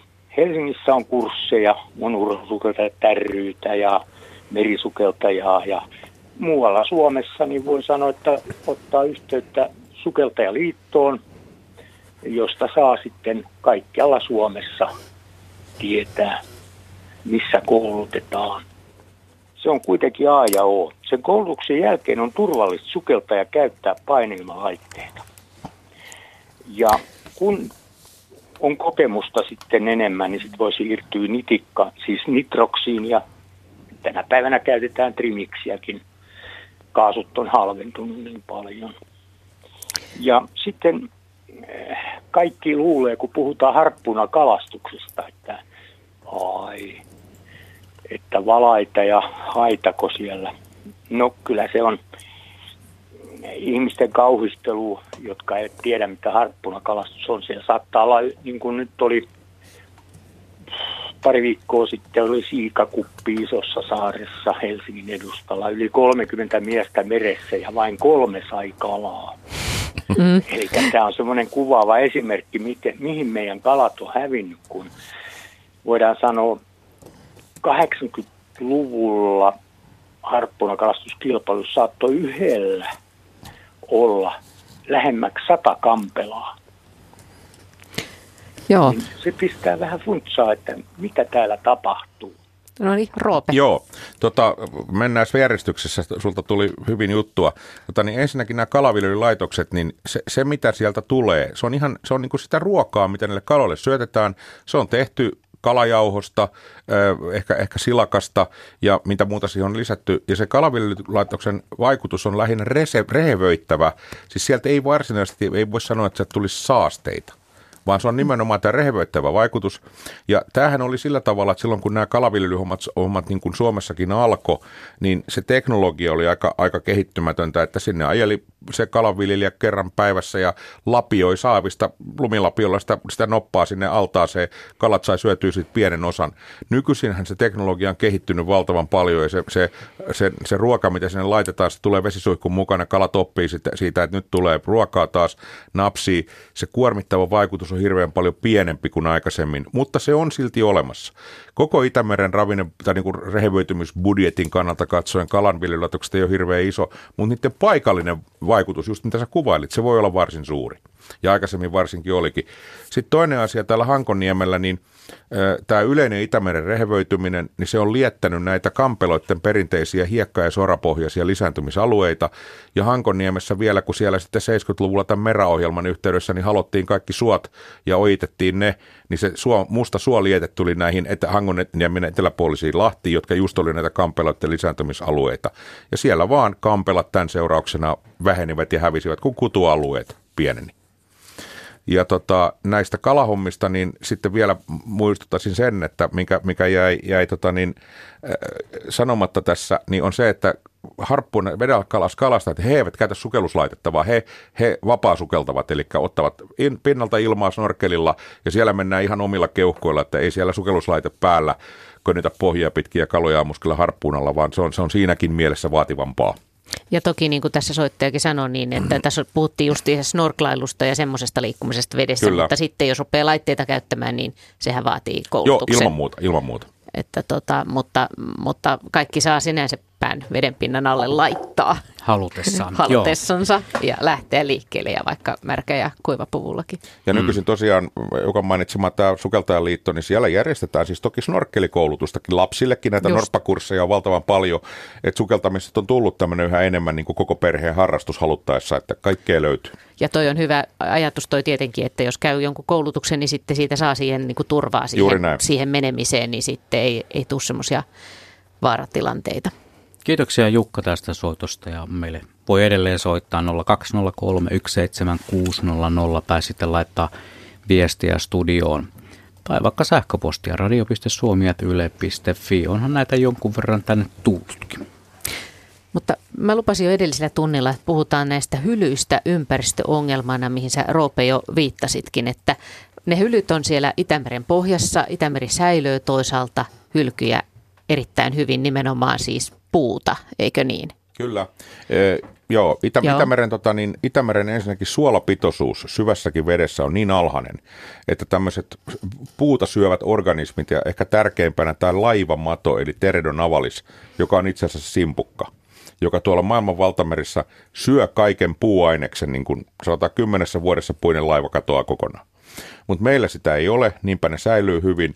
Ja lisäksi tuolla vähänkin syvemmällä sanotaan, puhutaan niin kuin lämpötilaharppauskerroksen alapuolisesta alueesta, eli noin kaksikymmentä metriä alapuolisesta alueesta, ja sitten vielä syvemmälle mennään tuonne niin kuin suolaisuuden harppauskerroksen seitsemänkymmentä metriä alapuoliselle alueelle. Siellä on pilkkopimeetä, siellä on kylmää, siellä on vähän happista tai hapetonta, niin nämä olosuhteet hidastaa kaikkia kemiallisia, biokemiallisia, biologisia prosesseja, ja nämä hylyt säilyy ihan järjettömän hyvin. Meillä on kolmesataa vuotta vanha purjelaiva tuolla pohjalla, missä on kannet päällä ja maastot pystyssä. Ei sellaista, se, niin kuin meristä sellaista löytyy vain ja ainoastaan niin kuin arktisilta alueelta, missä sinne on muutama hassu laiva uponut jään alle, ja siellä ne kylmässä pysyy. Sen sijaan Suomenlahti on Rooman kansainvaellusten ajoista asti yksi maailman tärkeimpiä kauppareittejä, vuoden aikainen, voimakkaasti vuoden aikainen, karikkoinen, hankala vesireitti. Ää, ja sitten siellä on kaikki sodat, mitä pohjoisella pallonpuoliskolla on sodittu, on sodittu Itämeressä. Kummassakin maailmansodassa Itämeri on ollut maailman miinotetuin merialue. Toisessa maailmansodassa kuusikymmentätuhatta miinaa. Ja kaikki tämän, tämän seurauksena voi, voi niin kuin ymmärtää, että niitä hylkyjä siellä hiukan on. Ja se on hämmästyttävä ajatus, että se on vähän niin kuin aikakapseli, joka säilöö niitä sinne. Se on ihan käsittämätön laivakellari. Se on, siis, se on, se on vielä aika pitkälti hyödyntämätön ja, ja, ja suuren yleisön niin kuin tajuamaton tämmöinen niin kuin aarreaitta, tämmöinen laivakellari. Siellä on ihmisen historiaa muutaman sadan vuoden ajalta ihan käsittämättömän hienosti säilyneenä. Ja, ja tota niin, sit, tosin sitten tietysti on tilanne myös niin, että ekasta maailmansodasta asti, niistä ajoista asti, aluksi varsinkin sotalaivatta, mutta myöhemmin muutkin, niin käytti polttoaineena öljyä. Niin se öljy on pitkälti niiden hylkyjen mukana siellä edelleen niissä bunkkeritankeissa. Ja, ja varsinkin sodan aikana, toisen maailmansodan aikana erityisesti, niin osa näistä öljyistä oli tämmöistä korviketavaraa kivihiilestä tehtyä, joka on nykyistä mineraaliöljyä merkittävästi haitallisempaa ainetta. Ja nämä, nämä pikkuhiljaa kuitenkin nämä rautahylyt siellä ruostuu ja jossain kohtaa meidän täytyy niille jotain tehdä. Eli sen öljyn kerääminen sieltä hylystä tämmöisellä hyvinkin monimutkaisella ja kehittyneellä teknologialla on silti halvempaa kuin laapata sitä tuolta merestä talteen joskus jäitten seasta keväällä. Niin onko tämä nyt ongelma, johon on vähitellen vasta niin kuin herätty? Joo, tämä. joo, siis tietenkin on aina, aina voidaan ajatella, että, että, että, että jos kaksisataaviisikymmentätuhatta tonnista tankkeria kolaroi tuossa Suomenlahdella, niin sieltä tulee kerralla niin paljon öljyä, että tämmöisillä määrillä, mitä ehkä jostain hylystä pullahtaa, niin sillä ei ole mitään merkitystä. Mutta silti tämmöisestä hylystä, jos sieltä kymmeniäkin tonneja öljyä pääsee ja se tulee kriittiseen aikaan, niin kuin, niin kuin aina Murphyn lain mukaan se tapahtuu, niin että se sotkeutuu siihen kevätjäiden hölseeseen tai muuhun, niin kyllä sillä voi aika, aika hankalia seurauksia olla. Mites Pekka Tuuri, oletko sä nähnyt tämmöistä öljyä sukelluksillasi, jota no, it, tulee it, näistä hylyistä? It, itse asiassa kyllä, ja tämä milloin havaitsin raskasta polttoöljyä ja tunsin sen nenässä, niin se ei kylläkään tapahtunut täällä Itämerellä, vaan Norjassa Narvikissa viime kesänä olin, olin sukeltamassa siellä hyvien ystävieni kanssa. Ja tota, oltiin sitten semmoisella kohteella, joka oli sen verran syvällä, että, että se oli liian syvällä meikäläisen, meikäläisen taidoilla, niin Niin, tämä oli tämmöinen niin saksalainen hävittäjä, Erich Giese nimeltään, meni pohjaan tuhatyhdeksänsataaneljäkymmentä ja, ja sieltä niin kuin pullahteli jatkuvasti sitä raskasta polttoöljyä siihen pinnalle. Et pinnalle syntyi niin jotain tämmöisiä öljylauttoja ja sitten niistä tietysti niin kuin tuulen mukana kantautui enää voimakas raskaa polttoöljyn tuoksu. Ja niitä tuli sillai jatkuvalla syötöllä sieltä, sieltä niin ota, hävittäjästä. Eli näin kahdeksankymmentä vuotta myöhemmin se, sekin niin ota, sotalaiva niin vuotaa öljyä sillä tavalla ihan oikein niin kuin makroskooppisesti. Aika hurjaa. Ihan, kyllä, sitä, kyllä näitä erilaisia öljyjä pääsee haistelemaan valitettavasti Suomenlahdellakin, että, että niin me ollaan haisteltu keisarin, keisarin Saksan aikuista diiseliä saksalaisen ensimmäisen maailmansodan aikaisen sukellusveneen hylyn päällä, kun, kun meidän tämä sukeltajien alasmenoköyden paino ei osunut hylkyyn eikä vaurioittanut hylkyä, mutta meni pari metriä hylystä sivuun tämmöiseen niin kuin äh, glaseofluviallisen kerros, kerrossaveen. Ja siinä, siinä sukellusveneessä on aikanaan, niissä vanhoissa oli polttoaine, oli näissä satulatankeissa. Ja se on uponnut se perä edellä sinne, sinne, sinne sedimenttiin. Ja se, se diesel polttoaine on niin kuin mennyt niissä saven lustoissa siinä, siinä pitkällekin. Ja nyt kun tämä paino tuli ja rikkonen, niin sieltä semmoisena harmaina helminä nousi niitä diesel, dieselhelmiä pintaan. Ja tota, niin tosiaan siinä valmistauduttiin sukeltamaan niin yhtäkkiä, että siinä oli usean kymmenen metrin kokoinen niin kuin polttoainefläkki ja diiseli haisi. Ja totesin pojille siinä, että no niin pojat, haistelkaa keisaridiiseliä. Ja vastaavanlaisia tilanteita on ollut, että ollaan haisteltu neuvostodiiseliä neljäkymmentäluvulta ja ihan, ihan edellisen E U-aikaista saksalaista neljäkymmentäluvulta myös. Että, ja, ja toissa kesänä tehtiin sellaista tutkimusta juuri saksalaisen hävittäjähyllyllä tuossa Porkkalan kapeikossa merivartijoiden kanssa heidän turva-aluksella. Ja otettiin sedimenttinäytteitä hylyn kyljestä ulospäin. Niin kun otettiin nämä näytteet ylös, niin kun se tuli sen meidän näytteen otin pintaan, niin siihen levisi sellainen öljyfläkki heti.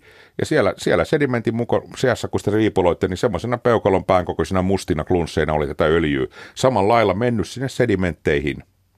Tuota, meillä on kohta seuraava soittaja, mutta siis vielä tästä hylystä, että onko tämä öljy nyt nimenomaan se isoin ongelma vai onko siellä mahdollisesti jotain muuta muhimassa ja mitä sun mielestä pitäisi tehdä? Joo, siis se öljy on suurin ongelma, mutta sitä ongelmaa ja sen poiskorjaamista haittaa se, että nämä sotalaivat on kaikki, ne on taistelutilanteessa uponnut, ne on aivan täynnä A-tarvikkeita, siellä on miinoja, joissa kannella, joissa on kolmesataaviisikymmentä kiloa räjähdysainetta, torpeidot heittimissä, kolmesataa kiloa per torpeido, ilmatorjunta-aseiden ammuksia, kaikki paikat täynnä syvyyspommeja, ja sitten niissä on vielä trooleja, näitä haamuverkkoja, jotka siis pyytää kalaa ja merinisäkkäitä edelleen, koska Suomenlahdella on troolattu varsin kiivaasti, kiivaasti tuossa varsinkin seitsemänkymmentä-kahdeksankymmentäluvulla oli nämä isot, isot kalastuskolhoiset tuossa Eestin puolessa, puolessa ja suomalaiset myös, niin, niin on nämä haamuverkot. Että näistä hylyistä ennen kuin niihin öljyihin päästään käsiksi, niin ensin pitäisi saada ne, varovasti ne verkot pois. Sitten pitää, pitää niin kuin sotilasasiantuntijoiden, sotilassukeltajien, laivastomiesten pitää raivata nämä räjähteet pois. Sitten vasta päästään näihin käsiksi. Että siinä on kohtuullinen pähkinä purtavaksi. Semmoinen ylläripaketti siellä. Kyllä. Näin. Mennään sitten Pieksämäen suuntaan. Meillä on Kai... Kaino, laitatko radiovastaanottimen pienemmälle, ettei lähde vät, vät, vät, vättämään. No niin, ole hyvä. Joo, minä olen tuota, ollut kuusitoista vuotta, minäkin sukeltin sen verran, minä jo vanhempana aloittelin. Ja kolmen tähden sukelluskortti minä sitten tota, niin, sain tehtyä. Me oltiin paljon tuolla Norjassa yhdeksänä vuonna, minäkin tulkkina, niin puhun montaa kieltä, niin... Tota, niin siinä sotalaivoilla, lentokoneilla ja siellä sitten niitä kissakalojakin kaverit pyysti. Ja sitten oltiin tuolla, me oltiin Tromsassa ja Tromviikissa ja siellä ja Luovulissahan siellä nyt ei ollut kovin paljon. Niitä Narvikissa oli paljon tietysti, kun tiedätte niitä sotalaivoja ja lentokoneita. Ja sitten oltiin tuolla Norjan Kirkkoniemisen, siellä oli P neljäkymmentä lentokone, niin oli seitsemäntoista metriä syvällä siellä. Tota niin, siellä, siellä istui siellä siivellä ja... Sitten siellä oli niitä kuningasrapuja, tota, niin niitähän me keitettiin ja, ja sitten syötiin niitä. Joo. Kyllä, se on. Mä olen sukeltanut sillä samalla P neljäkymmentä, eli siis se on amerikkalainen hävittäjä, jota Yhdysvallat toimitti neuvostoilmavoimille sodan aikana Lend-Lease-apuna, ja, ja tota, niin se on hieno hylky, se on siellä, siellä niin talvella sukellettiin sillä, että ajettiin kelkoilla sinne päälle, tehtiin reikä jäähän ja sukellettiin, ja olen katsonut, kun tämmöinen kuningasrapu koikkelehtii kohti tätä hylkyä, niin siitä siiven alta, kolmen puolen tuuman konekiväärin alta, niin lähti tämmöinen sissakala, puri siltä ravulta jalan pois ja meni syömään sen siiven alasta jalkaa. Ja rapu tästä harmistuneena kiipesi sinne siiven, siiven päälle ja meni sinne ohjaamoon istumaan kuskinjakkaralle. Hyvin, hyvin tympäytyneen olosena. Ja tästä on jopa video meillä olemassa. Kasvaakohan niille uusi jalka? Jas kasvaa. Kasvaa, kasvaa. Joo, niin, ettei se... Se oli vaan harmillinen. No, eli, eli siinä, oli, siinä oli täällä merikissalla selvästi, Steinbeatillä oli sama, sama niin kuin periaate kuin, la, kuin laihialla, että ei sitä nyt kinkun takia koko sikaa tapeta. No niin, tarinat sen kun vaan paranee tässä vedenalaisillassa. Varsinaisia. Kiitoksia vaan Kaino, Kaino soitosta. Siis P neljäkymmentä, Curtis Joo, Warhawk. Curtis Warhawk. Warhawk. Täällä on, tää on vielä M-malli, eli okay. Niitä loppusarjan koneita. No niin, tämäkin asia tuli Joo. selväksi. Kiitoksia tosiaan Kaino, ja ymmärtääkseni meillä on sitten myös seuraava soittaja. Eipäs olekaan vielä, mutta tuota... Me otetaan täältä yksi tarina, joka tulee Timolta. Hän kirjoittaa olevansa pelkkä amatööri, mitä vedenalaiseen kuvaamiseen tulee, mutta nauttii vapaasukelluksesta ja snorklauksesta. Oma sukellus- ja kuvauskohteeni on jo vuosia ollut Kiteen Valkeajärvi. Luontoillan vierellekin tuttu upea kohde. Olemme Pekan kanssa tavanneetkin tuon järven rannalla, Timo. Siis kyseessä tässä, Pekka, muistatko? Mutta huoli järven veden laadun säilymisestä ja mahdollisuuksista sukeltaa tuolla tulevaisuudessakin on suuri. Rantoja kaavoitetaan mökkitonteiksi. Timo kysyy, että kuinka vedenalainen maisema, puhdas vesi, pystyttäisiin suojelemaan paremmin. Koli on kansallismaisema, mutta näitä upeita maisemia löytyy myös veden alta. Jaa, no niin. Pekka, muistatko tämmöisen kohtaamisen siellä Valkeajärven no, rannalla? Joo, mä muistan kyllä montakin kohtaamista monen ihmisen kanssa, koska tämä Valkeajärvihän on tuolla Kiteellä semmoinen huippukirkas lähdevaikutteinen järvi ja, ja siis todellinen niin kuin luonnon akvaario, ja itse olen käynyt siellä monen monituista kertaa monena vuotena ja, ja, ja erittäin hieno paikka. Mutta kyllä se varmaan on niin, että vedenalaista luontoa ja niitä maisemia ei samalla lailla niin kuin ole, kun niitä ei ole tunnettukaan yhtään niin hyvin kuin vedenpäällisiä, niin ei niitä välttämättä ole sillä lailla niin kuin arvostettukaan, vai? Joo, kyllä mä melkein sanoisin, että näin se asia on. Ja, ja tota niin, esimerkiksi itselle tulee mieleen sukellusuran ihan alkuajolta, puhutaan ajasta neljäkymmentä vuotta sitten, niin, niin tota, Saaristomerellä maisemia, kauniita paikkoja. Nyt menet samaan paikkaan, niin se on aivan erilainen. Mm. Joo, mä voisin vielä tuosta Valkeajärvestä sen verran jota kertoa, että siis nythän siellä on, Valkeajärvellä on kaavoitettu jota, neljä mökkitonttia just niille venäläisen maiseman kannalta niin kuin kriittisimmille paikoille, ja, ja siis paikallinen sukellusseura, paikalliset luonnonsuojeluseurat, ja myös Sukeltajaliittohan teki tästä, tästä kaavasta niin valituksen hallinto-oikeuteen, mutta hallinto-oikeus ei sitten näitä valituksia niin kuin, ö, hyväksynyt. Eli nyt siellä on sitten niin sellainen tilanne, että siellä on, siellä on siis rakennus, rantarakennuskaava olemassa, joka on siis vahva, va, niin sanottu vahva kaava. Ja, ja kyllä mun täytyy sanoa, että henkilökohtaisesti olen vähän... Tai itse asiassa aika paljonkin surullinen, että näin on, näin on päässyt käymään, erityisesti kun päätöksentekijöillä oli tiedossa öö, tämän vedenalaisen maiseman ainutlaatuisuus. Mutta tuota niin, öö, no ei siihen varmaan oikein tarvitse enempää sitten sanoakaan. Tätä samaa järveähän täällähän kuvattiin merkittäviä pätkiä tästä M R P:n tuotannon järven tarina-elokuvasta.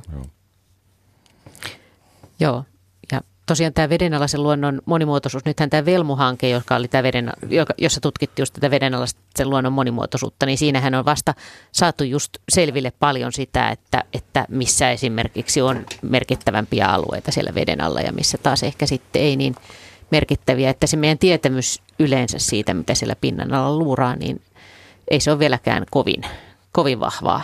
Joo, ja kyllähän tämä on vanha totuus, että tänä päivänä edelleen niin me tunnetaan kuun pinta paremmin kuin maapaltamerien pohjalta.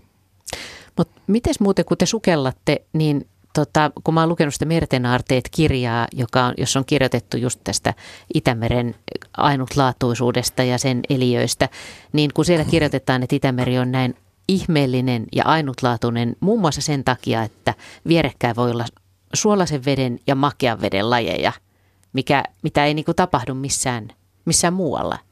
Niin, ootte sitten nähnyt? Tämä on teille tietysti ihan normaalia. Joo, kyllä, siis tämä on ihan, ihan selvä asia. Nythän niin Itämeren, Itämeren kalalajeista on suurin osa on niin kuin makeaveden lajeja, mikä on aika ymmärrettävää, koska Itämerihän on paljon lähempänä makeata vettä kuin, kuin tätä varsinaista valtamerien suolasta vettä. Että, mutta sitten Itämeressä on myös merkittävä määrä niitä näitä niin sanottuja suolaisen veden kalalajeja. Sama tietysti varmasti pätee muuhunkin faunaan Itämeren osalta. Että onhan se mielenkiintoista. Se on kyllä totta, että Itämeri on ainutlaatuinen, koska tämmöistä näin, näin niin kuin makeata murtovettä ei ole muualla. Että sitä ei ole Mustalla merelläkään. Mustameri on suolaisempi. Viananmeri on myös murtovesiallas, mutta huomattavasti suolaisempi. Eli tämmöistä näin makeata Makeata murtovesiallasta ei, ei toista maapallota löydy.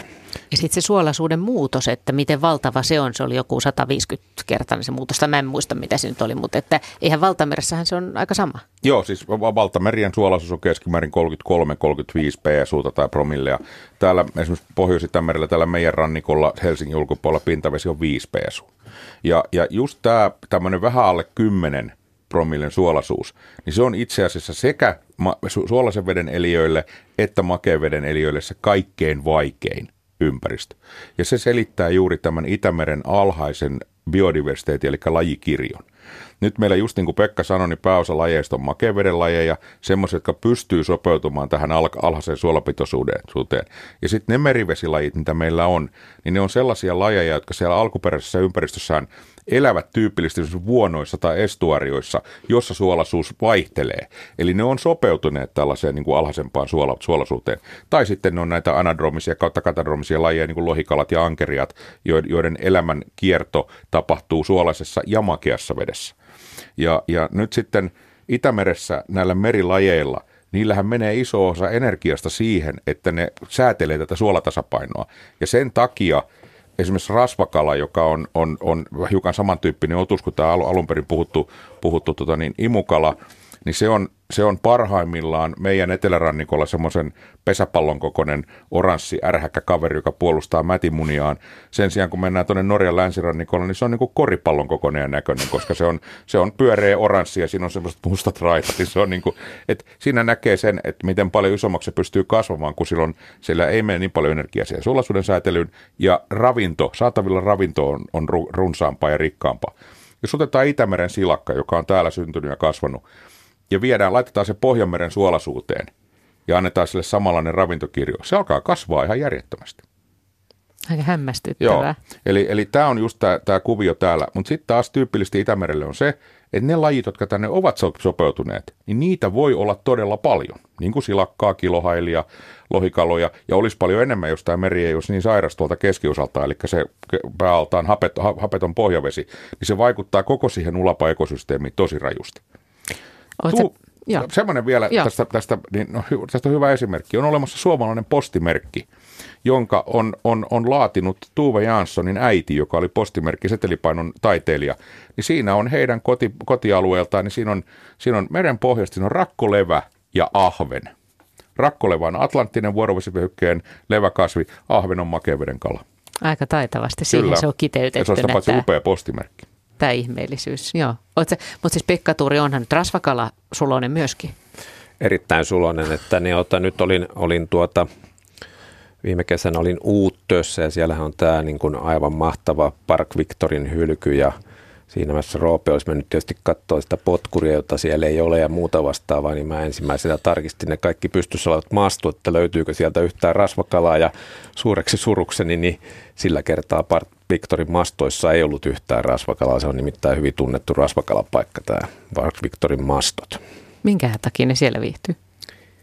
Vesi, vesi liikkuu ohi, hyvä paikka. Mm. Siinä imukupilla kiinni ja katsellaan maisemia mm. ja odotellaan, että joku hyvä öylätti uisi ohi, että voisi sen napata suuhunsa.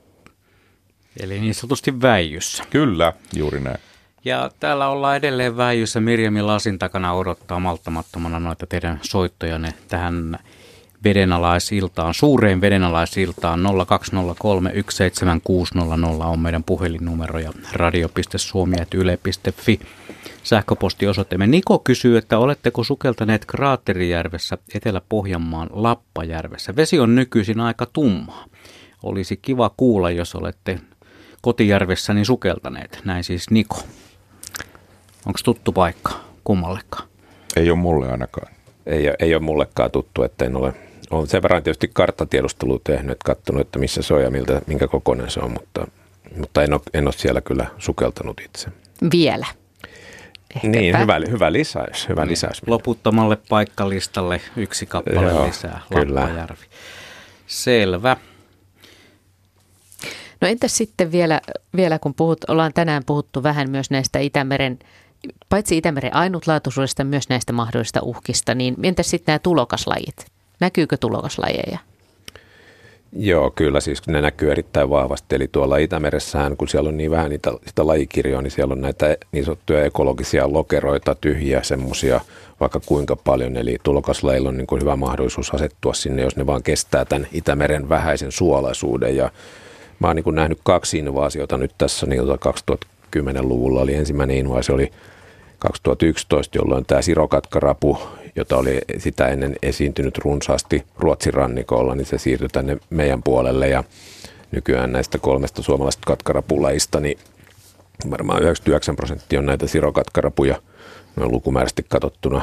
Eli, eli se on niin kuin tapahtunut, se tapahtui ihan siis tyyliin parissa kolmessa vuodessa tämmöinen mieletön invaasio. Ja varmasti nämä sirokatkaravut on tullut Suomeen jäädäkseen. Ja, ja sitten nyt on, nyt on menossa sitten kalapuolella ihan mieletön invaasio, eli, eli tämä mustatäplätokko, joka on alun perin Mustalta mereltä ja Kaspian mereltä kotoisin, joka on tullut nähtävästi laivojen mukana Suomeen, niin se leviää nyt pitkin Suomen rannikkoa monista satamakaupungeista lähtien, niin ottaa ihan hurjaa kyytiä. Eli, eli mä olin tuossa kaksi, kolme, kolme, no sanotaan kaksi vuotta sitten, niin mä olin tuossa Itä, Itä-Helsingissä sukeltamassa ja sukelsin päiväaikaa ja mä näin siinä sukelluksen aikana mä näin sata, noin sata mustatäplätokkoa ja mä en nähnyt yhtään toista kalaa. Eli mustatäplätokot vei sen, niin kuin sen ottelun sata nolla. Ja siis mitään muita kaloja en nähnyt vain mustatäplätokkoja. Niitä on nyt niin kuin Hankoon täynnä mustatäplätokkoa, samoin niin otan Naantalin seudut ja muut vastaavat. Eli se on niin kuin huima. Huima innovaatio, se tulee varmasti meidän niin kuin kalastoa, erityisesti pohjakalastoa tulee muuttamaan nyt rajusti tässä seuraavan kymmenen vuoden aikana. Ja se on tokoksi vielä varsin suuriksi kasvava kala. Tokkopa kovin moni sisävesien ihminen on sitä edes nähnytkään. Tämä oli pakko, pahoittelen huonoa vitsiä. Anja Oulusta on meillä seuraava soittajamme, hyvää iltaa. Iltaa, iltaa. Piti soittaa, vaikka itse en sukeltelekaan. No niin, ole hyvä. Ei se haittaa, joo. No niin, täällä olisi oikein kiinnostus tietää, että onko, oletteko kumpikaan tuota, tienneet täällä Oulun alueella, tai siis täällä Pohjois-Pohjanmaalla, tämmöistä kuin kirkas lampi, joka on täällä Utajärven ö, ja Pudasjärven tuota, seutuvilla. Tämmöisen Olvassuon yht- läheisyydessä, tämä Olvassuo, joka on Suomen eteläisimpiä laajoja suoalueita, säilynyt koske- tämmöisenä perkkaamattomana alueena, niin tämä kirkas lampi, joka on aika, aika syvä, niin on vähän samantyyppinen kuin näissä, mitä tässä elokuvassa tämä Suomen luonnosta, mikä oli ja Kiteeltä. Kiteeltä äsken tämä henkilö. Niin oletteko käyneet sukeltelemassa täällä? Onko se kirkas? Joo, se on siis, poh- sen näkee läpi. läpi tuota. Se on, se on niin pohjavesilähde. Se on lähdelampi. Joo. Mulla se ei ole tuttu, mutta Pekka ehkä näköjään interwebin ihmeellistä maailmaa käytetään kiivaasti. Joo, tosiaan, ei, ei, ei ehkä ihan tuttu kuin takataskussa. Ei, ei, ole, ei, ole, ei ole minullekaan tuttu niin kuin itse, itsessään tämä kirkas lampi. Että, tota, mutta eikö toi kuulosta lupaavalta, että no tämmöinen kirkas vesi? No onhan se nimi on ainakin hyvin, hyvin lupaava niin. mulle. mulle ja lä- lähdepohjainen. Että. Ja meillä on siellä lähteitä siis niin kuin tämmöinen Viinivaaran lähdealue, joka on oikein kiistelty nyt tässä, kun me meinataan monta kymmentä vuotta yritetty jo, että sieltä aletaan pumppaamaan vettä Ouluun. Eli Oulun vesi on himoinut sitä vettä. Ja meillä on siellä noin parikymmentä lähdepuroa ja lähdettä. Se on aivan, aivan erikoinen. Se on lähdetihentymäalue. Siis eteläisin varmaan koko Suomessa. Ja ihme, jos ei tuota tätä paikkaa tiedetä. Eli kyllä täällä tietenkin nämä paikalliset sukeltaja niin kuin yhdistykset ja yritykset tietenkin tietävät sen. Siellä on tuota, olen kuullut ne, jotka ovat siellä sukellelleet, niin tuota, näitä puita, puita, honkaantuneita puita ja siis pohjassa. Ja siinä oliko se nyt viisitoista metriäkin syvä, syvimmältä alueelta. Ja siellä hän kyllä ihan kalastellaan. Ja no niin. Että, että kun näin sen elokuvan, niin ajattelin, että no niin, tämä on varmaan sitten Kirkaslammelta kuvattu. Hmm. Kiitoksia, Aino. Tämä Kirkaslampi muuten, niin tästä löytyy koordinaatit halutessaan tuolta interwebistä, Wikipediasta. Miten paljon muuten sukeltajat jakavat näitä tietoja keskenään, että kävinpä siellä ja suosittelen muillekin ja näin? Kyllä, kyllä kovasti jaetaan, että kyllähän nämä, niin kuin nämä suositut sukelluspaikat on tuppa olen kaikkien tiedossa ja niin on hyvä, hyvä, että ovatkin, että niin kyllä sitä paljon sitä tietoa jaetaan.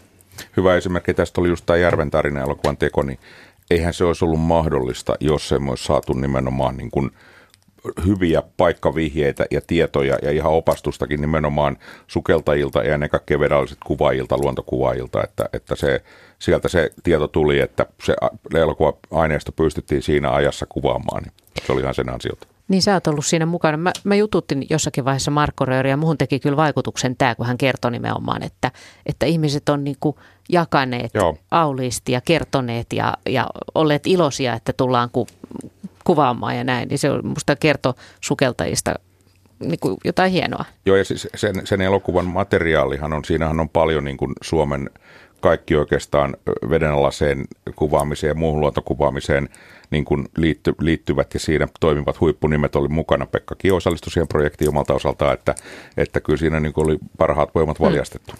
Niin ja kun ajattelee, että to, lähdetään tuommoista tekemään, niin sehän on hienoa, että sitten puhalletaan yhteen hiileen. Juuri näin. Ja kyllähän siinä elokuvassa jälki oli sen mukaista, että siinä oli ollut parhaat tekemässä. Täältä tuli muuten heti kuuntelijalta kommentti, että Kirkaslampi on aivan mahtava vetinen, mutta siellä on aika yksitoikkoista, vain yksi veneen raato. Tämä yksi näkökulma tähän asiaan. Mutta nämä aika monet näistä paikoista, missä käydään sukeltamassa, missä on kirkas vesi, niin ne on Kirkaslampia, Valkeajärviä, Valkjärviä ja vastaavia nimeltään. Se on aika hyvin on rakennettu siihen paikan nimeen, että jos rupeaa aloittelija miettimään, että minne hän menisi, niin kannattaa ruveta tällaisilla hakusanoilla etsimään paikkaa. Otetaan vielä tässä kohtaa, kun kello on kymmenen minuuttia vaille kahdeksan, Harri Tampereelta mukaan lähetykseen. Terve Harri. Morjens. Tulin hieman myöhässä tähän lähetykseen, mutta kun tässä ähm, on tuota Vantaanjokeakin ja sen reunoja tallaillut, niin sitten tuli noin yleisesti mieleen, että, että kuinka hyvin Vantaanjoissa ja näissä eteläjoissa, niin ehkä tuo sukeltaminen on joskus sellaista, että siellä saattaa maharaapia pohjaa, mutta tota, kuinka hyvin näitä jokia on tutkittu Suomen maassa, nämä eteläjoet, ehkä jotenkin tutkijoiden puolesta, mutta kyllähän tuolla sitten pohjoisempana on vähän isompia jokia, että tehdäänkö sellaista niin kuin, ää, systemaattista tutkimusta niin kuin eri eliöstön ja muiden mukaan, ja kuinka hyvin nämä on kartoitettu. Tämmöinen. Jaa, Pekka. Joo, siis nyt jokiahan on tutkittu pitkään, ja siis erityisesti kalaston osaltahan, joista tiedetään paljon. Sitten tietysti nämä pohjoisen joet, niin kuin nämä huippu, huippulohijoet ja muuta, niin siellä tehdään paljon kalastotutkimusta ja niin edelleen. Yksi asia, mitä joista on myös tutkittu viime aikoina paljon, näitä simpukka-asioita, eli, eli millaista simpukkalajistoa löytyy eri joista, siis myös näistä hyvin sameista joista, niin ota, sitä on myös, myös tutkittu. Että ainakin tämmöisiä tutkimuksia on, on tehty, mitä tähän joki, jokiluontoon liittyy. Joo, Etelä-Suomen joissahan ongelma on just se, että siellä se näkyvyys on usein, kun on savimaiden läpi tulevia jokia, niin, niin se näkyvyys on niin kuin olematon. Että siellä tämä sukeltamalla tapahtuva tutkimus, niin se on käytännössä käsikopeloa. Mitä pohjoisessa mennään, niin sen parempaa se on. Ja tosiaan nämä Lapin, Lapin joet joissa, ja, ja Itä-Suomen joet, missä on muun muassa raakkuja ja ja taimenkantoja tutkittu. Ja Itä, Itä, Itä, Itä-Lapissahan on tehty sillä tavalla, että viedään, viedään ukot, ja, ukot ja vehkeet ylävirtaan ja sitten tullaan kuivapuussa ja snorkkelin kanssa. Tullaan sen joen veden mukana ja, ja kun vesi on kirkasta ja joki on matala, niin lasketaan kaikki kutuaikaiset taimenet. Ja huudellaan sitten siihen rantaan, jossa kirjuri juoksee joen ratta pitkin ja pistää niitä ylös. Niin t- tällaista, niin silloin kun se vesi on kirkasta, niin tämäkin on mahdollista. Oi, toi olisi tosi hauskaa. Joo, sitä tehdään ihan säännöllisesti. Luonnonvarakeskus tekee sitä. Että tonne. Joo, ja tosiaan niin kun mainitsit esimerkiksi tämän Vantaajoen, niin Vantaajossa on itse, itse sukeltanut ja kuvannut. Ja se on niin kuin siinä äärirajoilla, että tuleeko siitä niin kuin kaikkein kuivamman kauden aikana yhtään mitään. Että Vantaajoissa semmoisen puolen metrin näkyvyys on, on niin kuin huippukirkasta. Ja tota, mutta olen sieltä kuitenkin taimen- ja vimpakuvia saanut, että ei se toivotonta ole. No niin, ei muuta. No mi- mikä se on tota matalin tai pienin vesi, missä sä oot kuvannut? Pienin? Niin, niin. No, matalin tai matalin, on, onko se tuommoinen, no, niin kuin ma- soittaja matalin. Kysyy, että maha raapii pohjaa? No, no siis ehdottomasti siis matalin vesi, jossa mä oon kuvannut, on ehkä ollut seitsemän senttiä vettä, senttimetriä siis. Pienin vesi, ehkä se on, olisiko se ollut neljä neliömetriä ehkä. Semmosta. Mites muuten, kun on puhuttu paljon näistä jokamiehen oikeuksista, niin minkälaisella luvalla voi mennä sitten sukeltamaan? Kaikki, tietysti jos miettii vaikka tuollaista metsälähdettä, niin onko siihen mitään oikeutta mennä snorklailemaan tai yleensä ottaen kuvailemaan sinne veden alle? Voiko se mennä pilalle siitä? Joo, no tuossa to, on niin kuin kaksi, kaksi eri tasoa. Toinen on se, että mikä on niin kuin juridisesti niin kuin sanotaan luvallista. Toinen asia on sitten, niin kuin miten, miten, tota, miten luonnossa pitää liikkua, jotta ei luontoa häiritse eikä tuhoa. Ja siis se, mikä, mitä Suomessa jokamiehen oikeus tarkoittaa sitä, että sukeltaa voi melkein missä vaan, mutta ei nyt sentään ihan joka paikassa. Eli niin laiturin niin ota alla nyt, naapurin laiturin alla ei saa sukeltaa esimerkiksi, koska se on niin kuin tota, kotirauhan aluetta ja niin edelleen. Mutta sitten kun puhutaan ihan pienistä vesistä, niin niin siellä kyllä niin kuin sukeltaja voi, voi tuhota sitä paikallista faunaa aika pahastikin. Eli, eli ihan pieniin vesiin kyllä, tai toivon, että ihan, ihan pienissä vesissä ei, ei, ei käydä pulikoimassa. Joo, että nimenomaan niin kun ajatellaan näitä esimerkiksi lähteitä, mitä Etelä-Suomessakin on, niin niissä on tyypillisesti, niin vaikka se on luonnonlähde ja se on hienossa tilassa, niin siinä on taloja ympärillä. Että jos sä haluat sinne lähteeseen sukeltamaan, niin sun pitää käytännössä mennä jonkun pihan läpi. Ja tässä, tässä täytyy toivoa, että sukeltajilla on sen verran älyä, että kukaan ei ryhdy sitä tekemään ilman, että kysyy luvan ja, ja sopii maanomistajan kanssa, että miten, missä ja milloin. Että niin, tämä on, tämä on just tämä, että siinä täytyy käyttää niin kuin ihan järkeäkin ja ymmärtää, että mikä on sopiva ja mikä ei. Joo, ja sitten tämmöistä niin kuin, niin kuin pienten vesien, vesien reunathan kuluu siitä, että kun, siinä on, niin kun sinne veteen pitäisi jotenkin päästä, niin sinne on mentävä kuivanmaan kautta ja se kuivanmaa on yleensä hyvin, hyvin niin kuin höttöstä, savista, mutasta, hiekkasta, muuta, että reunat, reunat nimenomaan tämmöisissä pienissä vesissä niin helposti kuluu ihan, ihan mahdottomiksi. Hyvä. Järki käteen tässäkin hommassa, niin sanotusti. Meillä on vielä vajaa viisi minuuttia aikaa. Onko Minna sun lista jo pikkuhiljaa lähestymässä pohjaa? No me ollaan mun mielestä aika hyvin, me ollaan ehditty kaikki ne, mitä mä mainitsin aluksi ja lupailin, että käsitellään, niin Niin ne käsitellään, mutta miten sitten tästä eteenpäin? Minkälaisia haaveita teillä on vedenalaiseen luontoon liittyen? Pekka Tuuri ja Roope Flinkman. No, mulla, mulla on ollut tässä semmoinen viisi vuotta jatkunut niin suomalaisten kalojen kuvausprojekti, joka alkaa olla loppusuoralla. Ja mulla on siellä kyllä joitakin, joitakin kuvia vielä ottamatta, eli niihin aion nyt tässä lähitulevaisuudessa keskittyä. Siis puuttuvia lajeja vai jotain tiettyjä hetkiä, mitä sä tavoittelet? No kyllä se on niin kuin rinnakkaiskuvia niistä lajeista, mitkä mä oon nyt saanut kuvattua. Et mä oon saanut reilut kuusikymmentä lajia kuvattua ja niihin, joihinkin lajeihin tarvitsisi vielä noita rinnakkaiskuvia saada. Okei, okay. Ja mitäs Roope? No mulla ei, ei ehkä niinkään suoraan, nämä ei ole niin kuin luontoon, mutta näihin hylkyihin, mm. mitkä ja. on, on niin kuin mulle, mulle rakkaita ja meidän sukellusryhmällä, niin mulla on itse asiassa semmoinen projekti, että jos olisi kolme kirjaa, yleistajuista tietokirjaa, joissa käsitetään, käsitellään näitä hylkyjä niin kuin historiallisesta kontekstista ja, ja niiden avulla selitetään ja, ja tarkastellaan niitä tapahtumia, jotka on johtanut niiden uppoamisiaan, mutta myös sitä, tätä ympäristöongelmajuttua. Että sitä on tarkoitus käsitellä.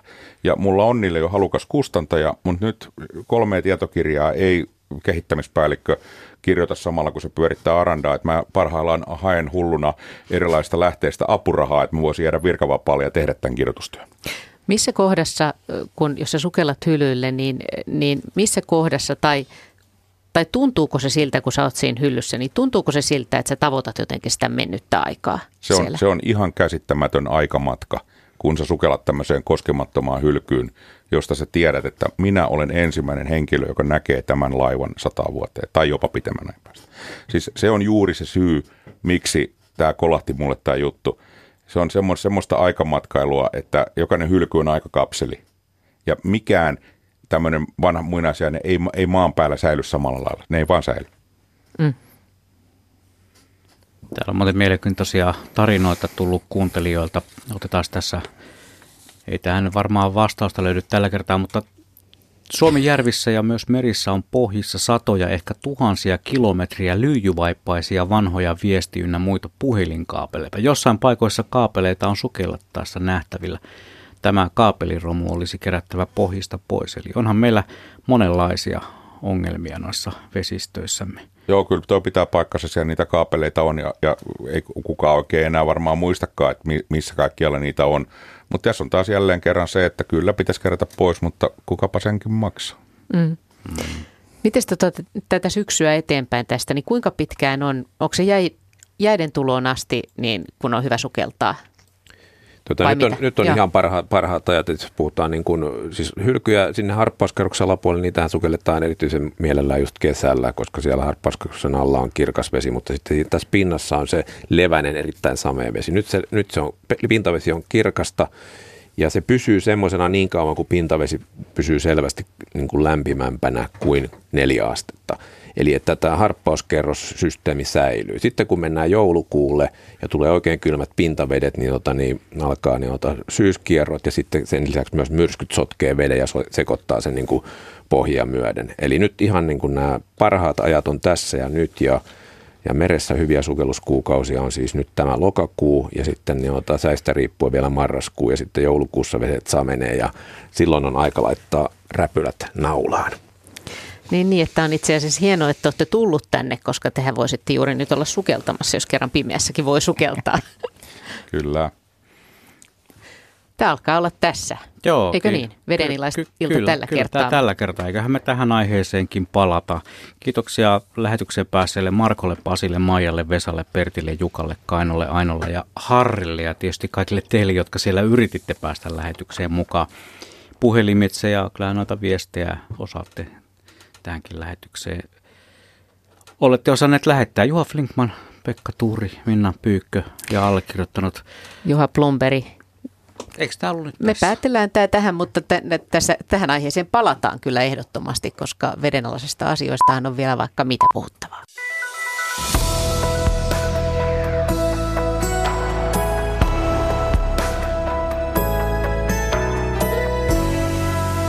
Yle, Radio Suomi.